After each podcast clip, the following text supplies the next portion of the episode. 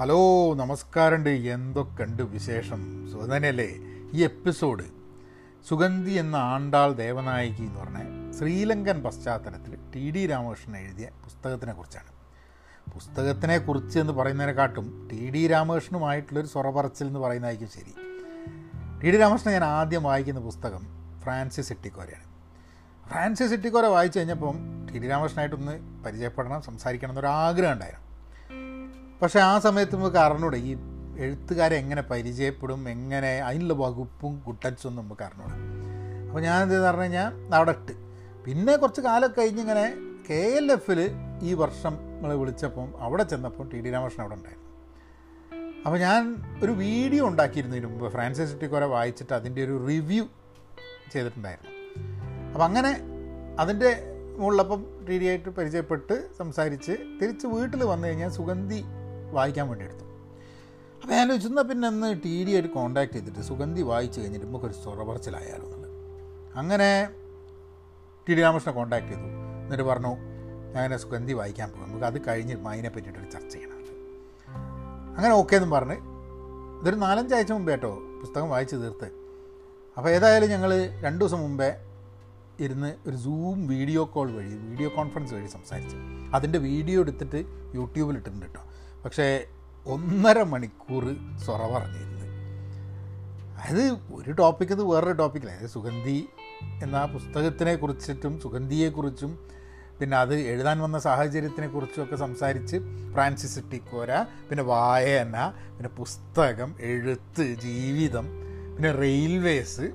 ഞാൻ ഔദ്യോഗിക ജീവിതം ടി ഡി രാമകൃഷ്ണൻ്റെ റെയിൽവേസിലല്ലേ, അപ്പോൾ റെയിൽവേസിനെ കുറിച്ച് അങ്ങനെ കുറേ കാര്യങ്ങൾ ഞങ്ങൾ ചർച്ച ചെയ്ത് ഇങ്ങനെ പോയി. അപ്പോൾ ഒന്നര മണിക്കൂറാവുന്ന സമയത്ത്, വീഡിയോ ഇടുന്ന സമയത്ത് ആൾക്കാർക്ക് ചിലപ്പം ഇത് കണ്ടുകൊണ്ടിരിക്കുന്നതിനെക്കാട്ടും കൂടുതൽ ചിലപ്പോൾ താല്പര്യം ഈ ഓഡിയോ കേൾക്കലായിരിക്കും.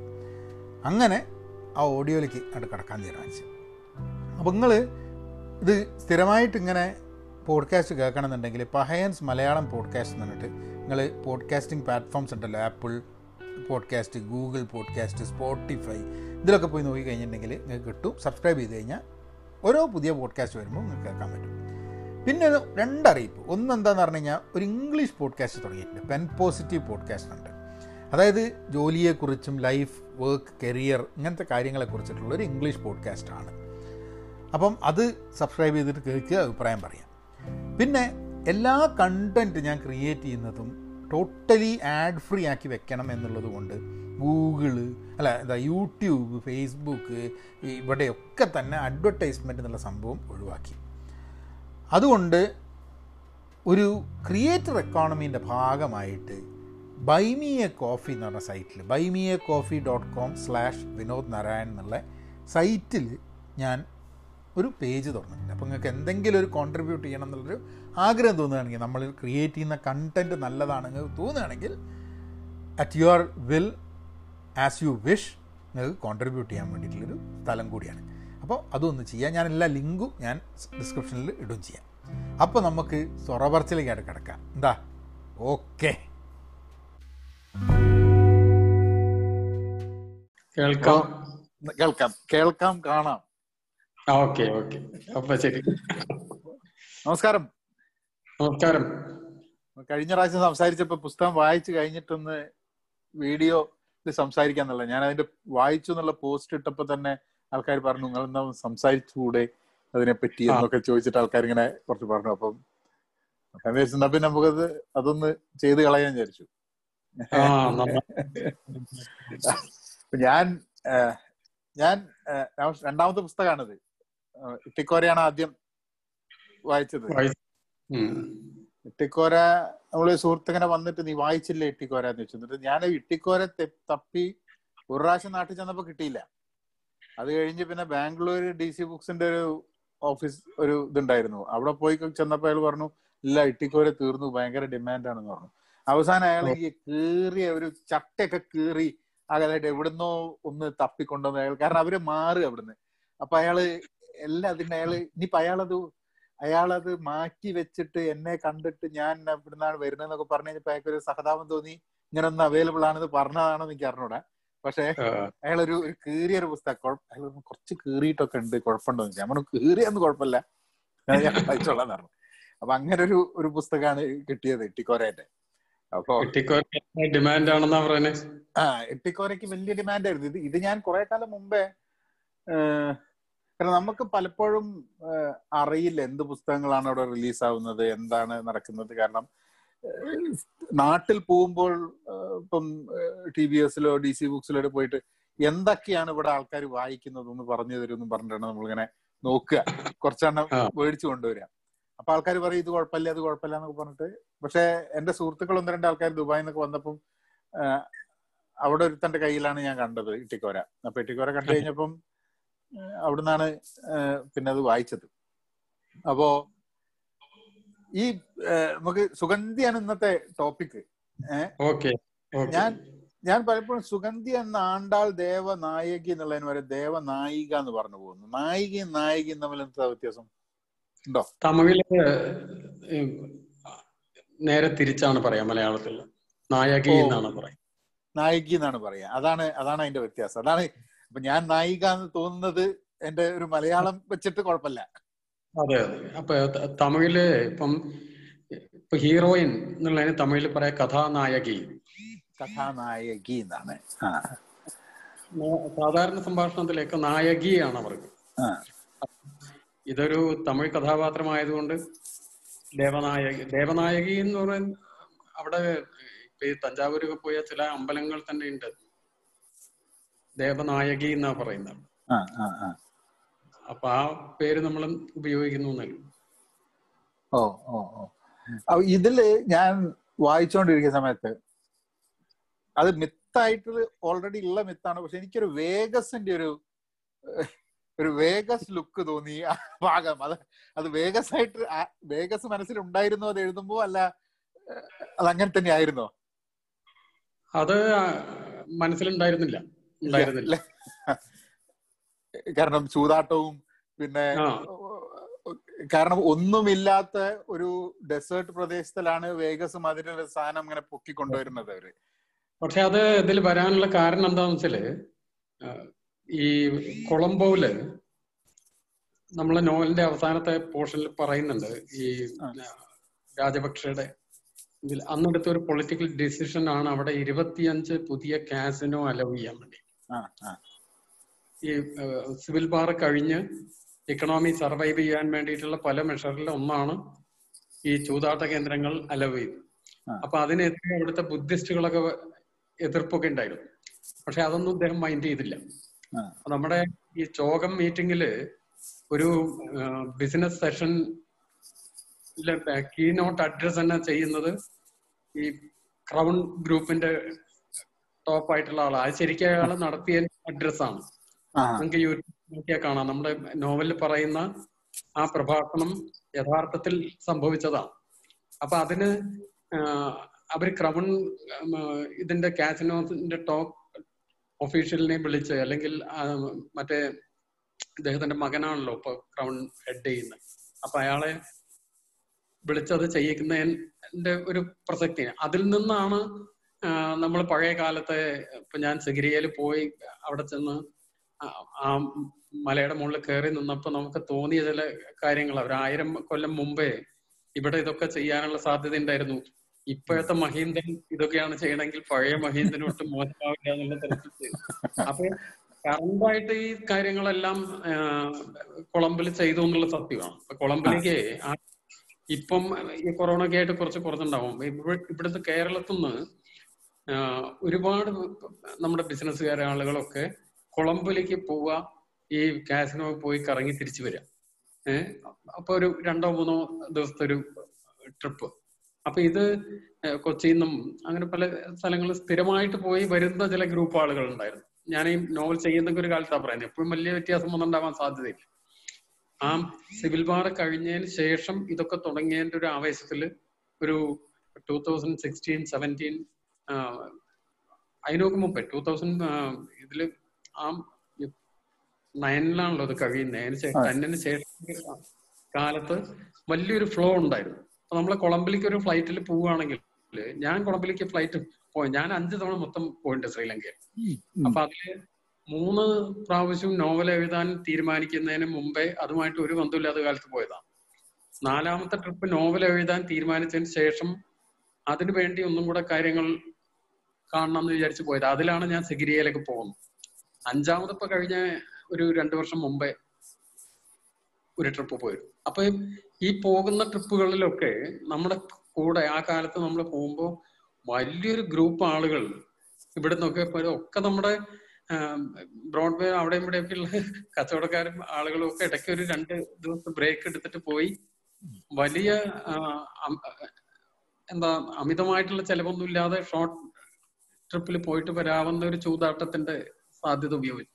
അപ്പൊ അത് നമ്മൾ നേരിട്ട് കണ്ടിരുന്നു ഈ പോണ ഗ്രൂപ്പ്.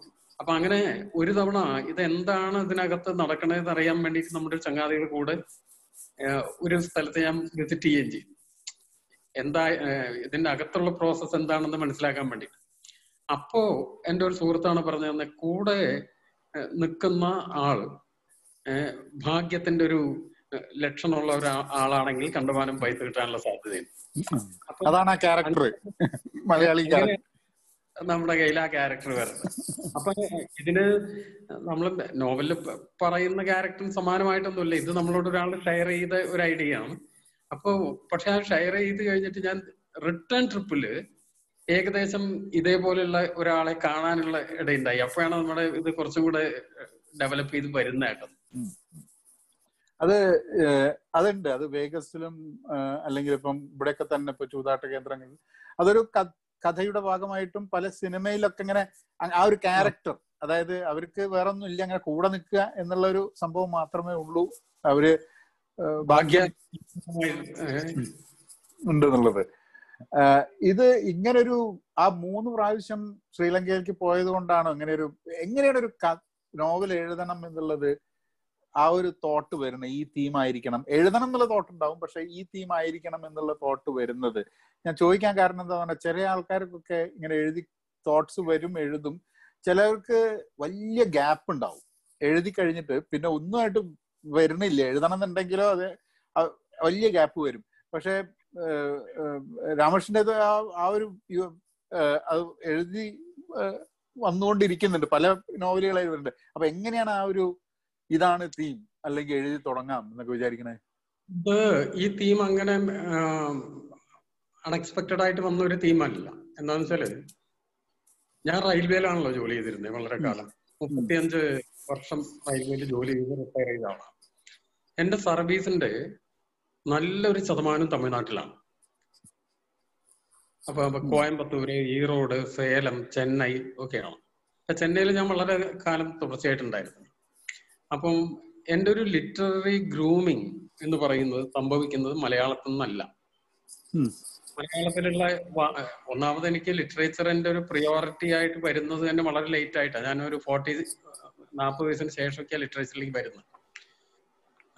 അതിന് മുമ്പേ ചില നിർബന്ധങ്ങൾ കൊണ്ട് അങ്ങനെ ആയിപ്പോയതാട്ടോ. എന്താ വെച്ചാൽ ആ കാലത്ത് ഇപ്പോ ചെന്നൈയിലാണെങ്കിൽ നമുക്ക് മലയാള പുസ്തകങ്ങൾ പിന്നെയും കിട്ടും, പക്ഷെ ഈ ഈറോഡ് എന്നൊക്കെ പറയുന്ന സ്ഥലങ്ങളിലൊന്നും നമുക്ക് മലയാള പ്രസിദ്ധീകരണങ്ങളൊന്നും കിട്ടില്ല.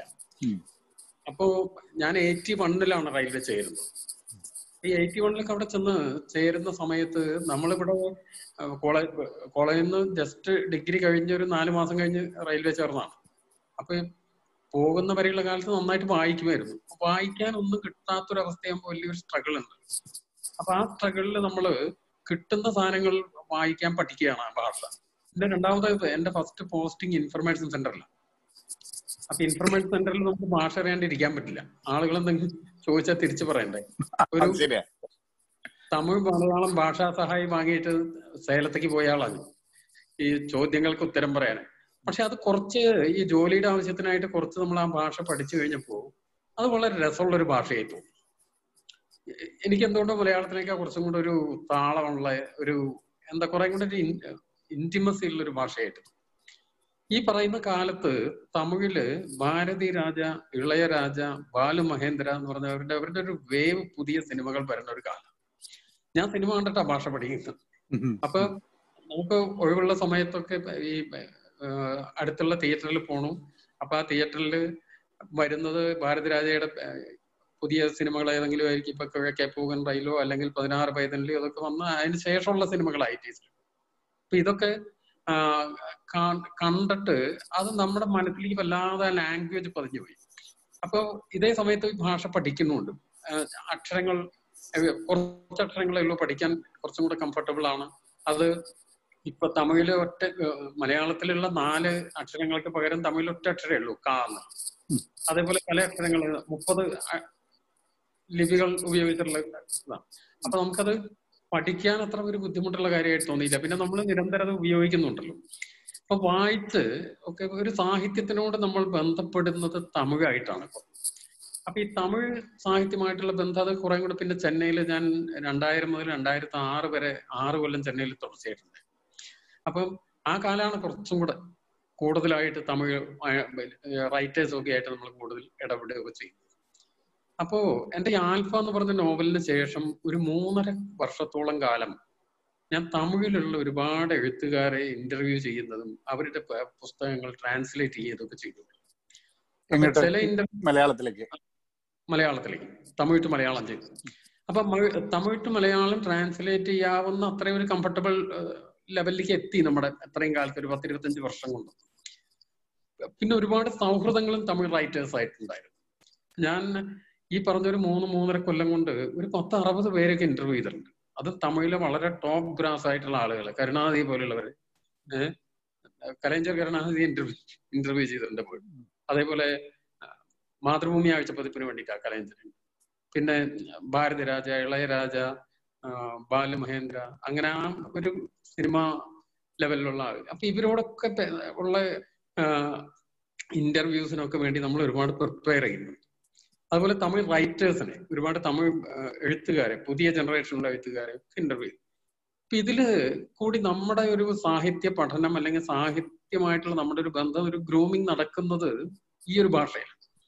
അപ്പൊ സ്വാഭാവികമായിട്ട് ആ ഭാഷയിൽ അന്ന് വളരെ തീവ്രമായിട്ട് ഈ തമിഴ് വിമോചന പ്രസ്ഥാനവുമായിട്ട് ബന്ധപ്പെടുന്ന എഴുത്തുകൾ വരും.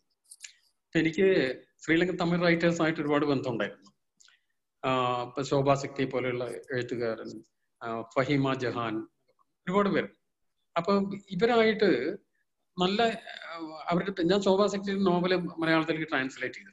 ശോഭാ ശക്തി പാരീസിൽ അഭയാർത്ഥിയായിട്ട് ജീവിക്കുന്ന ഒരു മനുഷ്യൻ. അയാളുടെ ശരിക്കുള്ള പേര് ആന്റണി ദാസൻ യേശുദാസൻ. വലിയ ഫിലിം ആക്ടറൊക്കെയാണ്. ടൂ തൗസൻഡ് ഫിഫ്റ്റീനില് ദീപൻ എന്ന് പറഞ്ഞ ആ പാൻ ഡിയോർ കിട്ടിയ ഫിലിമിൽ അതിലെ ഹീറോ ആയിട്ട് അഭിനയിക്കുന്ന, താമസിക്കുന്ന, എന്താ പറയാ, അഭയാർത്ഥിയായി വന്ന് താമസിക്കുന്ന ആള്. ഓക്കെ ഓക്കെ ഞാൻ കണ്ട സിനിമയാണ് ദീപൻ.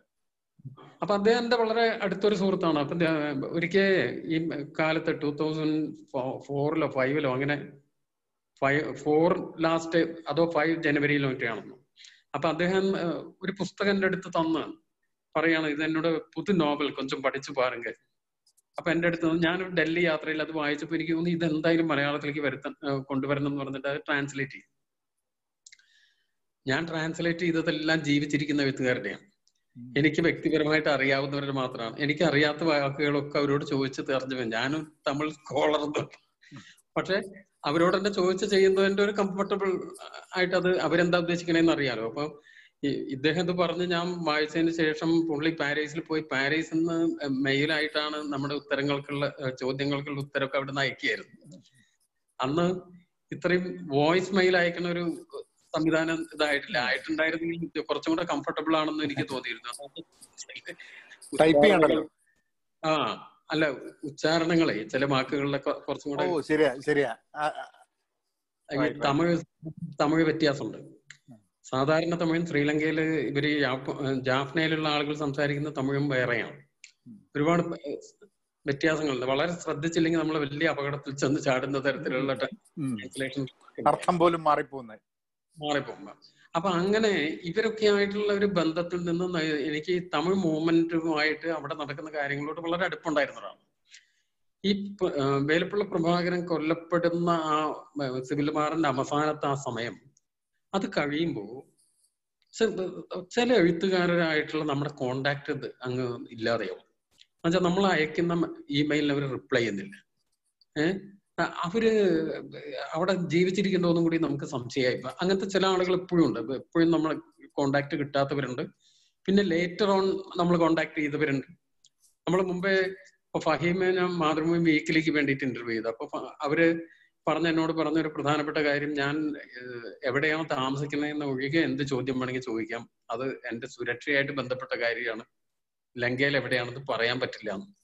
അപ്പൊ അങ്ങനത്തെ റിസ്ക് ഉള്ള കുറച്ച് ആളുകൾ നമ്മൾ അവരുമായിട്ടുള്ള കോണ്ടാക്ട് ഇല്ലാതെയാകുന്ന ഒരവസ്ഥ വരുമ്പോൾ നമുക്ക് വലിയൊരു വിഷമം തോന്നുന്നത്. ഇപ്പൊ നമ്മളിപ്പോ പരിചയപ്പെട്ടു, അടുത്ത ഒരു സൗഹൃദമുണ്ട്, പിന്നെ നിങ്ങൾ ഫോണിൽ കിട്ടുന്നില്ല, മെയിൽ അയച്ചാൽ കിട്ടുന്നില്ല, ഒരു കോണ്ടാക്റ്റും ഇല്ല, അവിടെ വലിയൊരു ഭയങ്കര സിവിൽ വാർ നടന്നു എന്ന് പറയുമ്പോൾ നമ്മൾ വലിയൊരു വിഷമം ഉണ്ടാകും. ഇതേപോലെ ഒരു ഡസൻ ആളുകളെങ്കിലും ഉണ്ട്, അതിൽ പലരെയും കോണ്ടാക്ട് ഇല്ലാതെയാണ്. അപ്പൊ അങ്ങനെ നമ്മളെ വല്ലാണ്ട് ഒല്ലച്ച ഒരു സമയമാണ്.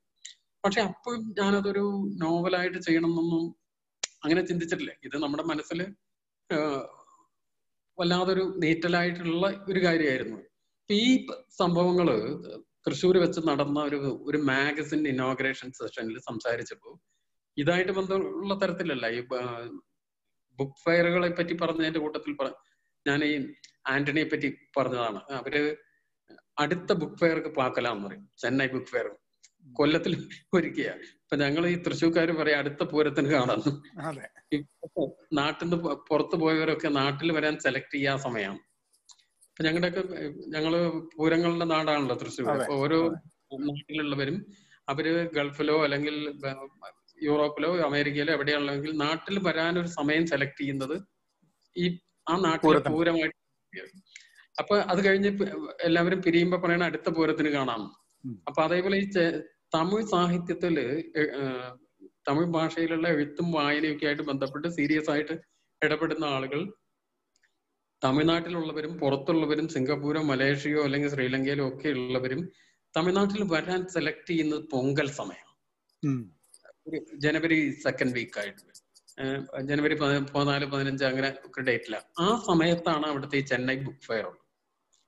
അപ്പൊ ഒരുപാട് പുസ്തക പ്രകാശനങ്ങൾ നടക്കും, പുസ്തകങ്ങളുമായിട്ടുള്ള ചർച്ചകൾ നടക്കും. എല്ലാ അത് കഴിഞ്ഞ് ഒരാഴ്ചയോളം നീണ്ടു നിൽക്കുന്ന പരിപാടി. അത് കഴിഞ്ഞിട്ട് പിരിയുമ്പോ പറയാം അടുത്ത ബുക്ക് ഫെയർക്ക് പാക്കലാം. അപ്പൊ ഞാൻ അന്ന് ഈ കാര്യമാണ് ഞാൻ വാസ്തവത്തിൽ അന്ന് സംസാരിച്ചപ്പോ പറഞ്ഞത് അന്ന്. പക്ഷെ അതിന്റെ കൂടെ ഞാൻ പറഞ്ഞു അങ്ങനെ ഞാൻ അവിടെ വെച്ച് ഒരിക്കൽ പരിചയപ്പെട്ട് മൂന്ന് നാല് കൊല്ലം തുടർച്ചയായി കണ്ട് സംസാരിച്ചതിന് ശേഷമാണ് ആന്റണി എനിക്ക് ഈ പുസ്തകം തരുന്നത്. എല്ലാ കൊല്ലവും കാണുന്നുണ്ട്, അടുത്ത കൊല്ലം ഇയാൾ വരുന്നുണ്ട്, അതിൻ്റെ അടുത്ത കൊല്ലവും വരുന്നുണ്ട്. അങ്ങനെ ഫോർത്ത് ഇയർ ആണ് എനിക്ക് പുസ്തകം തന്നത്. അപ്പൊ ഇതൊക്കെ പറഞ്ഞപ്പോ അന്ന് എന്റെ കൂടെ ആ മീറ്റിംഗിൽ ഉണ്ടായിരുന്ന സിവിക് ചന്ദ്രൻ ഉണ്ടായിരുന്നു. അപ്പൊ സിവിക് എന്നോട് പറഞ്ഞു, ഇപ്പൊ ഈ പ്രസംഗിച്ച കാര്യമൊക്കെ കൂടിയിട്ട് ഒരു എഴുതി തരൂ, പാഠഭേദം എന്ന് പറഞ്ഞ മാസികയില് കൊടുക്കാനാണ്. അപ്പൊ നമ്മൾ പ്രസംഗിച്ചതല്ലേ, ഇത് എഴുതാൻ ഉദ്ദേശിച്ചിട്ടുള്ളതല്ലോ. അപ്പൊ ഞാനത് എങ്ങനെയാണ് എഴുതേണ്ടതെന്ന് ഇങ്ങനെ ഒരു ഐഡിയ ഇല്ലാതെ ഇരുന്ന്. പക്ഷെ ഇദ്ദേഹം ആണെങ്കിൽ കൂടെ കൂടെ നമ്മളെ നിർബന്ധിക്കുന്ന ഒരാളാണ്. പിറ്റേ ദിവസവും അതിന്റെ പിറ്റേ ദിവസവും ഒക്കെ ഫോൺ ഇങ്ങനെ അടുത്ത ലക്കത്തിൽ കൊടുക്കാനാണ്, ഒരു പേജ് മതി, നിങ്ങൾ എഴുതി അയക്കൂ എന്നൊക്കെ പറഞ്ഞു. അപ്പൊ ഞാനത് ടൈപ്പ് ചെയ്യാൻ തുടങ്ങുക. അപ്പൊ ഇങ്ങനെ ടൈപ്പ് ചെയ്ത് കുറച്ച് ഒരു ഒരു പാരഗ്രാഫ് അടിച്ച് വരുമ്പോഴാണ് നമുക്ക് അതിലൊരു ഫിക്ഷന്റെ വലിയൊരു പോസിബിലിറ്റി ഇതിന്റെ ഉള്ളിൽ നമ്മുടെ മനസ്സിലേക്ക് കയറും. അതുവരെ തോന്നിയില്ല, ഫിക്ഷന്റെ വലിയൊരു സാധ്യത ഉണ്ടല്ലോ തോന്നും. അതും മനസ്സിൽ തോന്നിയുള്ളൂ കേട്ടോ. അവിടെ സിവിക്കിന് ഒരു പേജ് അയച്ചു കൊടുത്തു, അത് അതിൽ അച്ചടിച്ച് വരികയും ചെയ്യും. അപ്പൊ അത് കഴിഞ്ഞിട്ട് ഒരു രണ്ടോ ഒരു ഒന്ന് രണ്ട് മാസം ആയിട്ടുണ്ടോ, ആ ഒന്ന് രണ്ട് മാസത്തിന്റെ ഉള്ളില് ഒരിക്കൽ നമ്മുടെ എൻ എസ് മാധവൻ സാറ്, അപ്പൊ അദ്ദേഹം അന്ന് ഔട്ട്ലുക്കിന് മലയാളത്തിൽ ഒരു ഓണപ്പതിപ്പ്, ഔട്ട്ലുക്ക് ഇംഗ്ലീഷ് മാസികയ്ക്ക് മലയാളത്തിൽ ഓണപ്പതിപ്പ് മാത്രം മലയാളത്തിൽ, അതിന്റെ ഗസ്റ്റ് എഡിറ്ററാണ്. അപ്പൊ എന്നോട് പറഞ്ഞു, നിങ്ങൾ പുതിയ നോവൽ ചെയ്തുകൊണ്ടിരിക്കുന്നു എന്ന് പറഞ്ഞില്ലേ, അതിന്റെ ഒരു ചാപ്റ്റർ ഇങ്ങോട്ട് തരൂ, നോവൽ ഭാഗം എന്ന് പറഞ്ഞിട്ട് ഇതിൽ കൊടുക്കാനാണ്. അപ്പൊ ഇതിനു മുമ്പ് ഞങ്ങള് ഒരു ചടങ്ങില് എറണാകുളത്ത് വെച്ച് ഒരുമിച്ച് ഉണ്ടായിരുന്നു, സംസാരിച്ചിരുന്നു. അപ്പോ എന്നോട് ചോദിച്ചു പുതിയത് എന്താ എഴുത്താന്ന് ചോദിച്ചപ്പോ ഒരു നോവല് മനസ്സിലുണ്ട്, അത് എഴുതി തുടങ്ങി കുറച്ചൊക്കെ ആയി എന്ന് പറഞ്ഞു. അത് ഇതല്ല സംഭവം, അത് അന്ന് മനസ്സിലേ ഉള്ളൂ, കടലാസിലേക്ക് ആയിട്ടുള്ളൂ, അത് ഇപ്പോഴും മനസ്സിലേ ഉള്ളൂ, കടലാസിലായിട്ടുള്ളൂ. ഇത് ഞാൻ എഴുതി തുടങ്ങി എന്നുള്ള തരത്തിലാണല്ലോ എൻ എസിനോട് പറഞ്ഞത്. അപ്പൊ അദ്ദേഹം പറഞ്ഞപ്പോ ഒരു ചാപ്റ്റർ അയക്കും എന്ന് പറയുമ്പോ നമുക്ക് ഓപ്ഷൻ ഇല്ല വേഗം. അപ്പൊ ഞാൻ ഇങ്ങനെ ആലോചിച്ചു, ശരി ഇത് അയച്ചു കൊടുക്കാം. എന്നിട്ട് ഒരു ചാപ്റ്റർ ഇതിന് ഇതിന്റെ അയച്ചു, ഈ സുഗന്ധി എന്ന ആണ്ടാൾ ദേവനായകയുടെ ഒന്നാമത്തെ ചാപ്റ്റർ ഈ ഔട്ട്ലുക്കിന് വേണ്ടിയിട്ട് എഴുതിയിട്ട് അയക്കുകയാണ്. അതിപ്പോ പുസ്തകത്തിൽ വരുന്നതിന്റെ പകുതിയേ ഉള്ളൂ അതിലേക്ക് അയച്ചത്. ആ ഒന്നാമത്തെ ഫസ്റ്റ് ചാപ്റ്റർ മുഴുവനില്ല, ഡിവൈൻ പേൾ എന്നുള്ളതിന്റെ പകുതി പോർഷനാണ്. എന്താണെന്ന് വെച്ചാൽ തമിഴിലെ കണ്ടിട്ടുള്ള ആ ഒരു പോർഷൻ ഇല്ല, അതിന് മുമ്പേ വരുന്ന പകുതിയാവും. അപ്പൊ ഇത് അയച്ചു കൊടുത്തു. അത് ഓണപ്പതിപ്പായത് കൊണ്ട് എന്തോ അതിന് വലിയ റെസ്പോൺസ് ഉണ്ടായി റീഡേഴ്സിന്റെ ഇടയിൽ. അപ്പൊ ആ ഇതെങ്ങനെ മുന്നോട്ട് കൊണ്ടുപോകണം എന്നൊന്നും അപ്പൊ ഒരു ഐഡിയ ഇല്ല കേട്ടോ. അപ്പൊ നല്ല റെസ്പോൺസ് ഉണ്ടായിരുന്നു. ആ സമയത്ത് മാധ്യമ ആഴ്ചപ്പതിപ്പിന്റെ എഡിറ്റർ പി കെ പാറക്കടവ് എന്നോട് വിളിച്ചിട്ട് പറഞ്ഞു, ടി ഡി കുറച്ച് നോവലെറ്റുകൾ നമ്മുടെ മാസികയിൽ പബ്ലിഷ് ചെയ്യാൻ ഉദ്ദേശിക്കുന്നുണ്ട്, ഒരു നാലോ അഞ്ചോ ചാപ്റ്റേഴ്സ് വരുന്നു. അപ്പൊ അതിൽ മൂന്തേട്ടനോട് പറഞ്ഞിട്ടുണ്ട്, സി വി ബാലകൃഷ്ണൻ ടീച്ചറോട് സാറ ടീച്ചറോടൊക്കെ പറഞ്ഞിട്ടുണ്ട്, അപ്പൊ നിങ്ങളുടെ ഒരു നോവലെറ്റും കൂടെ തരണം. അപ്പൊ ഞാൻ എന്താ വേണ്ടതെന്ന് ഇങ്ങനെ ആലോചിച്ചപ്പോൾ പറഞ്ഞു, ഇന്നാൾ നിങ്ങൾ അത് എടുത്തത് ഒന്ന് ഡെവലപ്പ് ചെയ്ത് അത് തന്നാൽ കറക്റ്റ് ആയിരിക്കും. ഞാൻ ശരിയെന്നു. ഇവര് പരസ്യം കൊടുത്തു. നോക്കും അടുത്ത ലക്കത്തിൽ നോക്കുമ്പോൾ ഒരു ഫുൾ പേജ് പരസ്യത്തിൽ പല ആളുകളുടെ പേര്, ഇപ്പൊ M Mukundan, C V Balakrishnan എന്നൊക്കെ പറഞ്ഞതിന്റെ കൂടെ നമ്മുടെയും പേരോട്ട് നോവലെറ്റുകൾ മാധ്യമ ആഴ്ചപ്പതിപ്പിൽ വരുന്നു. അപ്പൊ ഞാൻ നമ്മുടെ എഴുത്ത് വളരെ ഉഷാറായി, വേഗം ഇത് നോവലെറ്റ് ആക്കണമല്ലോ. ഇപ്പൊ ഒന്നാമത്തെ ചാപ്റ്റർ കഴിഞ്ഞു, രണ്ടാമത്തെ ചാപ്റ്റർ അടിക്കാൻ തുടങ്ങുമ്പോഴാണ് നമ്മൾ ഇതിനെക്കുറിച്ച് കൂടുതൽ ആലോചിച്ചപ്പോൾ തോന്നി ഇത് നോവലെറ്റിൽ നിൽക്കില്ല, ഇത് നോവലെറ്റിൽ നിർത്തിയാൽ മഹാബദ്ധവും, ഇത് ഒന്നാം ഒരു നോവലായിട്ട് ചെയ്യേണ്ട കാര്യമാണ്. ഉടനെ പാറക്കടവിനെ വിളിച്ച് പറഞ്ഞ്, ഇത് ഒരു പ്രശ്നമുണ്ട്, എനിക്കത് നോവലറ്റായിട്ട് നിർത്താൻ പറ്റില്ല, അത് മാത്രമല്ല എനിക്ക് വീണ്ടും ശ്രീലങ്കയിൽ ഒന്നുകൂടി പോകണം, അതൊക്കെ കഴിഞ്ഞാൽ ഇത് എഴുതാൻ കുറച്ച് സമയം, ഒരു കൊല്ലെങ്കിലും മിനിമം കഴിയുന്നു. അപ്പൊ അദ്ദേഹം നമ്മളോട് അടുപ്പുള്ള ഒരാളായതുകൊണ്ട് പറഞ്ഞു, ആ സാരില്ല, കുഴപ്പമില്ല, ഒരു വ്യവസ്ഥയിൽ നമുക്ക് നിർത്താം, ഇത് നിങ്ങൾ വേറെ ഒരു വാരികയും കൊടുക്കരുത്, ഞങ്ങൾക്ക് തന്നെ തരണം, നോവലന്റെ ആയിക്കോട്ടെ, ഇത് വൈകിയാലും പ്രശ്നമില്ലാന്ന്.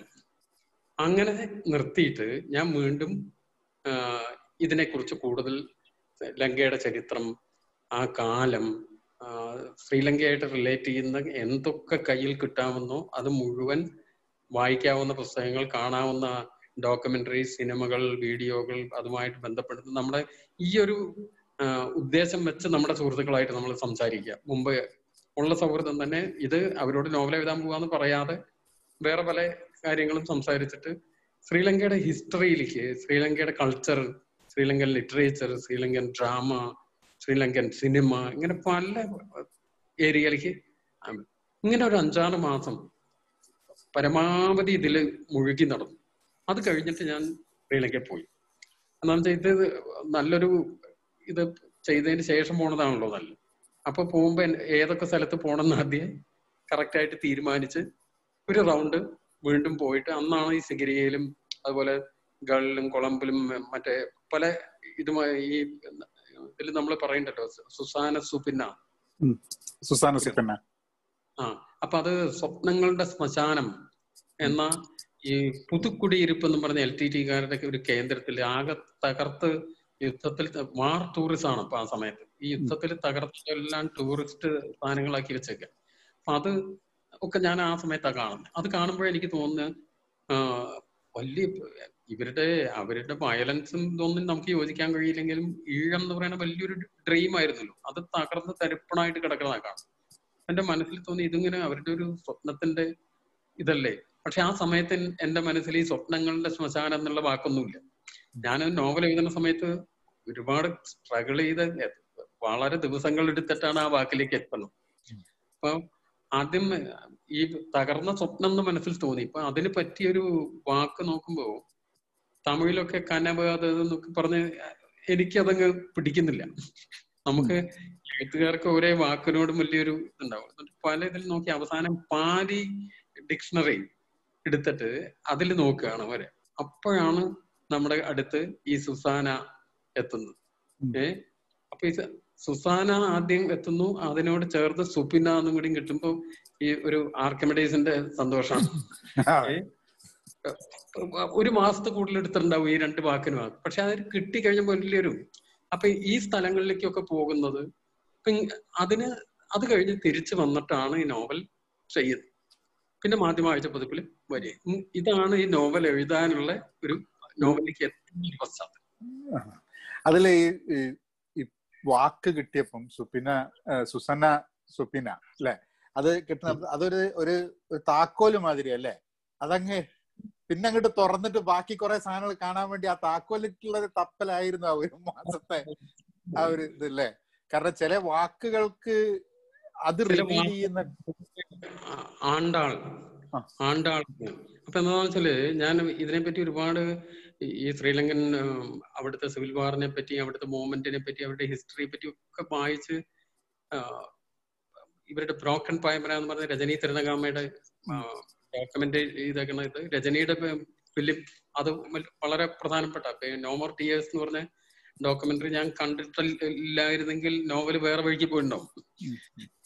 ആ ഇതിന്റെ പല കാര്യങ്ങളായിട്ടുള്ള അന്വേഷണങ്ങളുടെ ഇടയിൽ വളരെ അൺഎക്സ്പെക്ടഡ് ആയിട്ടാണ് രജനിയുടെ ഇത് കാണുന്നത്, ഡോക്ക് കാണുന്നത്. അപ്പൊ ഡോക്യുമെന്ററി കണ്ട് എനിക്ക് ഷോക്കായി പോയി. ഞാൻ ദേവാലയായിട്ട് കോണ്ടാക്ട് ചെയ്യുന്നു, അതുപോലെ മറ്റേ ശാരിക തിരുന ശാരിക സ്റ്റാൻഫോർഡിലാണ് അവിടുത്തെ ആന്ത്രപ്പോളജി ആന്ത്രപ്പോളജി പ്രൊഫസറാണ് ശാരിക തിരുനഗാമ.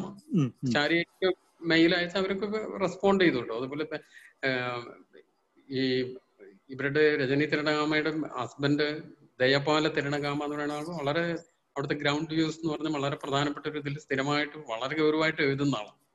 അപ്പൊ അദ്ദേഹത്തിന്റെ അദ്ദേഹം ഈ സിവിൽ വാറിനെ പറ്റിയിട്ട് എഴുതിയിട്ടുള്ള ഒരുപാട് ആർട്ടിക്കിൾസ്, രജനി മെമ്മോറിയൽ ലെക്ചേഴ്സ്. അപ്പൊ എയ്റ്റീൻ നയനില് ഈ സംഭവത്തിന് ശേഷം പല എത്രയോ കൊല്ലങ്ങളായിട്ട് വളരെ പ്രധാനപ്പെട്ട പല ആളുകളും മെമ്മോറിയൽ ലെക്ചർ നടത്തിയിട്ടുണ്ട്. ഇതൊക്കെ നമ്മൾ വായിക്കുകയാണ്. അപ്പൊ ഒക്കെ നമുക്ക് എന്താണെന്ന് വെച്ചാൽ ആദ്യം എനിക്ക് തോന്നുന്നത് ഇത് വളരെ ഭീകരമായിട്ടുള്ള ഒരു വയലൻസിന്റെ ഇതാണ്. അപ്പൊ രണ്ട് ഭാഗം ഒരുപോലെ വയലൻസ്, ഇതിന്റെ ഇടയിൽ സമാധാനത്തിന് വേണ്ടി ആരെങ്കിലും സംസാരിക്കുന്നവരുണ്ടോ എന്നുള്ള അന്വേഷണത്തിൽ ആണ് നമ്മൾ രജനിയിലേക്കൊക്കെ എത്തുന്നത്. അപ്പൊ നമ്മളതിലൊരു കഥ എഴുതാൻ ആകെ ആരെങ്കിലും പീസിന്റെ കൂടെ നിൽക്കുന്നവര് വേണ്ടേ? അപ്പൊ എൽ ടി ടിയെ നമുക്ക് സപ്പോർട്ട് ചെയ്യാൻ പറ്റില്ല. ഇതേപോലെ ഇവരെയും ശ്രീലങ്കൻ പട്ടാളത്തിനെയും സപ്പോർട്ട് ചെയ്യാൻ പറ്റില്ല. ഇടയ്ക്ക് ഇടപെടാൻ പോയ നമ്മുടെ ആളുകളെയും തീരെ സപ്പോർട്ട് ചെയ്യാൻ നിർത്തിയില്ല. എല്ലാവരും ഒരേപോലെ അപകടം. അപ്പൊ ഇതിനാകെ ഉള്ളിൽ ഒരു മനുഷ്യത്വവും സ്നേഹ എന്തെങ്കിലും ഒരു ദയയും കരുണയൊക്കെ വെച്ച് പുലർത്തുന്ന ആളുകളെ അന്വേഷിച്ചിട്ട് ആണ് നമ്മൾ രജനി തിരുനഗാമിയും അവരുടെ കൂടെ ഉണ്ടായിരുന്ന ബാക്കി മൂന്ന് ഡോക്ടേഴ്സും കൂടി അവരുടെ ആ മൂവ്മെന്റ് അതിന്റെ സ്വഭാവം. അപ്പോഴാണ് വേറെ ഒരു ഒരു ഗ്രൂപ്പ് ആളുകൾ അപ്പൊ അവരിലേക്ക് എത്തുന്നതിന് എനിക്ക് ആന്റണിക്ക് എന്നെ സഹായിച്ചിട്ടുണ്ട് അവരിലേക്ക് ആ നോട്ടിലേക്ക് എത്തിയ. അദ്ദേഹമൊക്കെ അതിനെ റെപ്രസെന്റ് ചെയ്യുന്നതാണ്. എന്താ വെച്ചാൽ ഈ അമിതമായ വയലൻസ് ഒരു പ്രശ്നത്തിനും പരിഹാരമാകുന്നില്ല. അല്ലെങ്കിൽ ഇപ്പം ഒരു പ്രസ്ഥാനത്തിന്റെ ഉള്ളിൽ ഡെമോക്രസി ഇല്ലാതെയാകുമ്പോൾ അത് അനിവാര്യമായ ഒരു ദുരന്തത്തിനെ നേരിടുന്നു. ആ ദുരന്തം അതിന്റെ ലീഡർഷിപ്പിലോ അതിന്റെ കൂടെയുള്ള കാഡറിലോ മാത്രമല്ല ഒരു രാജ്യത്തിന്റെ ദുരന്തമായിട്ട് മാറുക. അപ്പൊ ഇതിന്റെ ആ ഇപ്പോ ഒരു പ്രസ്ഥാനം ജനാധിപത്യ വിരുദ്ധവും ഹിംസാത്മകവും ആവുമ്പോൾ അതിന്റെ ഒരു ലീഡർഷിപ്പ് അനിവാര്യമായിട്ട് വലിയൊരു ദുരന്തത്തിനെ നേരിടുന്നു, അവര് ആനിഹിലേറ്റ് ചെയ്യും. കൂടെ ഉണ്ടായിരുന്ന കാഡർ കംപ്ലീറ്റ് ആളുകളും ദുരിതം അനുഭവിക്കും. ഒരു നിരപരാധികളായ ലക്ഷക്കണക്കിന് ആളുകൾ ഇപ്പുറത്ത് വേറെ ദുരിതം. ഇത് ഞാൻ അവിടെ ഇവർക്ക് ഇവരൊരു സീസ് ഫയർ ഉള്ള സമയത്ത് വലിയ കുഴപ്പമില്ലാതെ ഇതിന്ന് രക്ഷപ്പെടാവുന്ന ഒരു അവസ്ഥ ഉണ്ടായിരുന്ന സമയത്ത് ഞാൻ കണ്ടിട്ടുള്ള സ്ഥലമാണ്.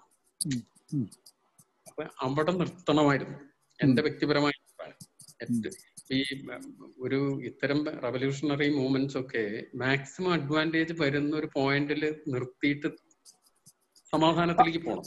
ആ ഇതിലേക്ക് അവരുടെ ഒരു കറന്റ് സിസ്റ്റത്തിലേക്ക് അതിന്റെ ഭാഗമായി മാറിയിട്ട് പ്രൊട്ടസ്റ്റ് നിർത്തേണ്ട ഒരു സമയത്ത് നിന്ന് മാറിയിട്ട് അതിലേക്ക് വരണം എന്നുള്ളത് അതിന് ഇവിടുത്തെ നേപ്പാളിലെ പ്രചണ്ഡ അതിന് നല്ല ഉദാഹരണമാണ്. നേപ്പാളിലെ മാവോയിസ്റ്റ് ഇതിന്റെ നേതൃത്വത്തിലുണ്ടായിരുന്ന പ്രചണ്ഡയുടെ നേതൃത്വത്തിൽ അതിഭീകരമായിട്ട് പോയതിനു ശേഷം വളരെ നല്ല അഡ്വാൻറ്റേജ് വരുന്ന ഒരു സമയത്ത് വെച്ചിട്ട് അവർ ഫുൾ സ്റ്റോപ്പ് ചെയ്ത് ഡെമോക്രാറ്റിക് പ്രോസസ്സിലേക്ക് വന്നു. ഇവരെ ഇവരെ ഈ ആയുധ വ്യാപാരികളും ബാക്കിയുള്ളവരും സ്ക്രൂ ചെയ്ത് സ്ക്രൂ ചെയ്ത് ഓവർ കോൺഫിഡൻസ് കൊടുത്ത് ഇവർക്ക് ഒരു തരത്തിലും അതിലേക്ക് വരാൻ കഴിയാതെ പോയി. അവർ വളരെ കോംപ്ലിക്കേറ്റഡ് ആയിട്ട്. അപ്പൊ ഇങ്ങനത്തെ ഇതില് ഈ സമാധാനത്തിനെ കുറിച്ചുള്ള ആളുകളെ കുറിച്ചുള്ള അന്വേഷണങ്ങൾ അപ്പൊ ഇതൊക്കെ നടക്കുമ്പോഴും മനസ്സിൽ എനിക്ക് തോന്നുന്നു ഒരു നോവലാകുമ്പോൾ ഒരു കഥ വേണം പറയാൻ. ബാക്കി ഇപ്പൊ ഇപ്പൊ ബ്രോക്കൺ പാമര എന്ന് പറഞ്ഞ പുസ്തകം എടുത്തു നോക്കിയാൽ അതിൽ ഇന്ന ദിവസം ഇന്ന സ്ഥലത്ത് ഇന്ന സ്ഥലത്ത് കൊലപാതകം നടന്നു അല്ലെങ്കിൽ റേപ്പ് ഇതിന്റെ ഒരു ഡോക്യുമെന്റേഷനാണ് മൊത്തം. കറക്റ്റ് ആളുടെ പേര് സ്ഥലം ആര് ചെയ്തു എല്ലാ ഡീറ്റെയിൽസും ഉണ്ട്. പക്ഷെ അത് അതൊരു തരം ഡോക്യുമെന്റ് ആണ്. ഒരു നോവലിന് അങ്ങനെ നിൽക്കാൻ പറ്റില്ല.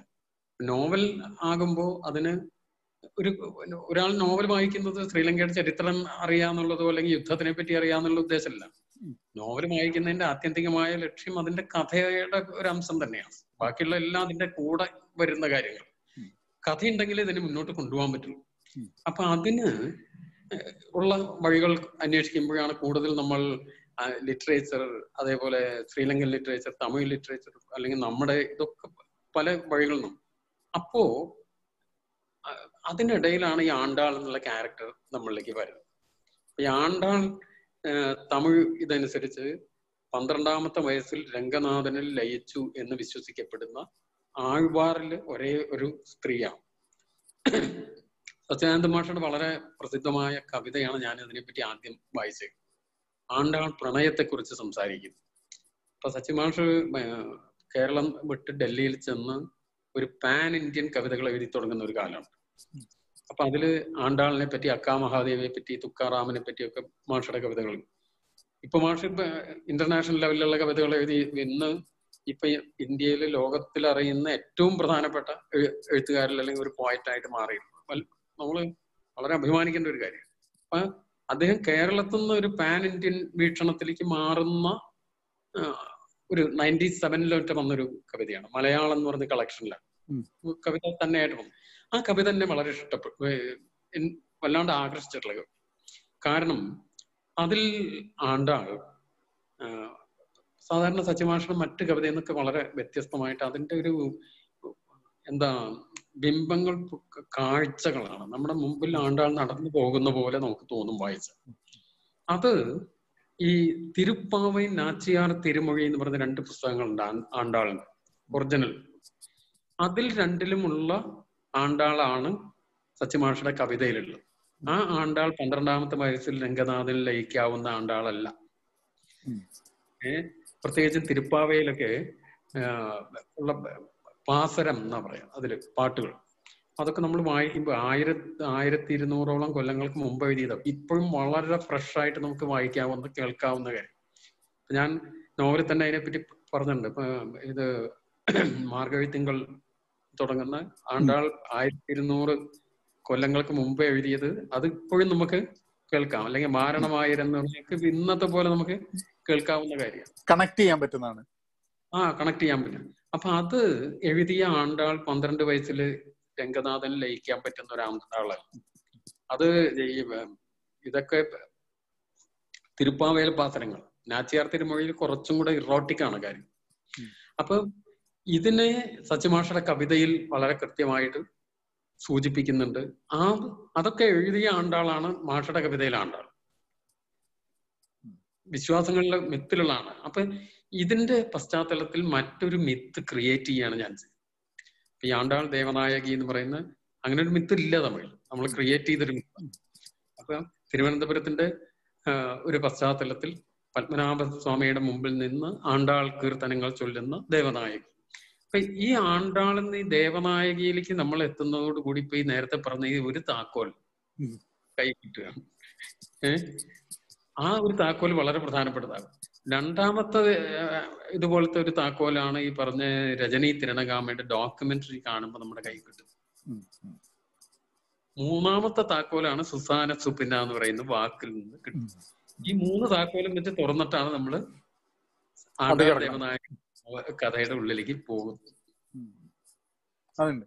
ഈ ഞാൻ ഇത് ആദ്യത്തെ സിനിമ എടുക്കാൻ വേണ്ടി ആൾക്കാർ വരുന്നു എന്ന് പറഞ്ഞപ്പം എനിക്ക് പെട്ടെന്ന് തോന്നിയത്, ഒരു ഹോളിവുഡിലൊരു ഒരു ശ്രീലങ്കൻ ഒരു ഡയറക്ടർ ആണല്ലേ, അതന്നെയാണല്ലേ. Okay okay. അപ്പൊ എനിക്ക് കാരണം എന്താ പറഞ്ഞാൽ അയാളുടെ ഒന്ന് രണ്ട് സിനിമ ഞാൻ കണ്ടിരുന്നു. നമ്മള്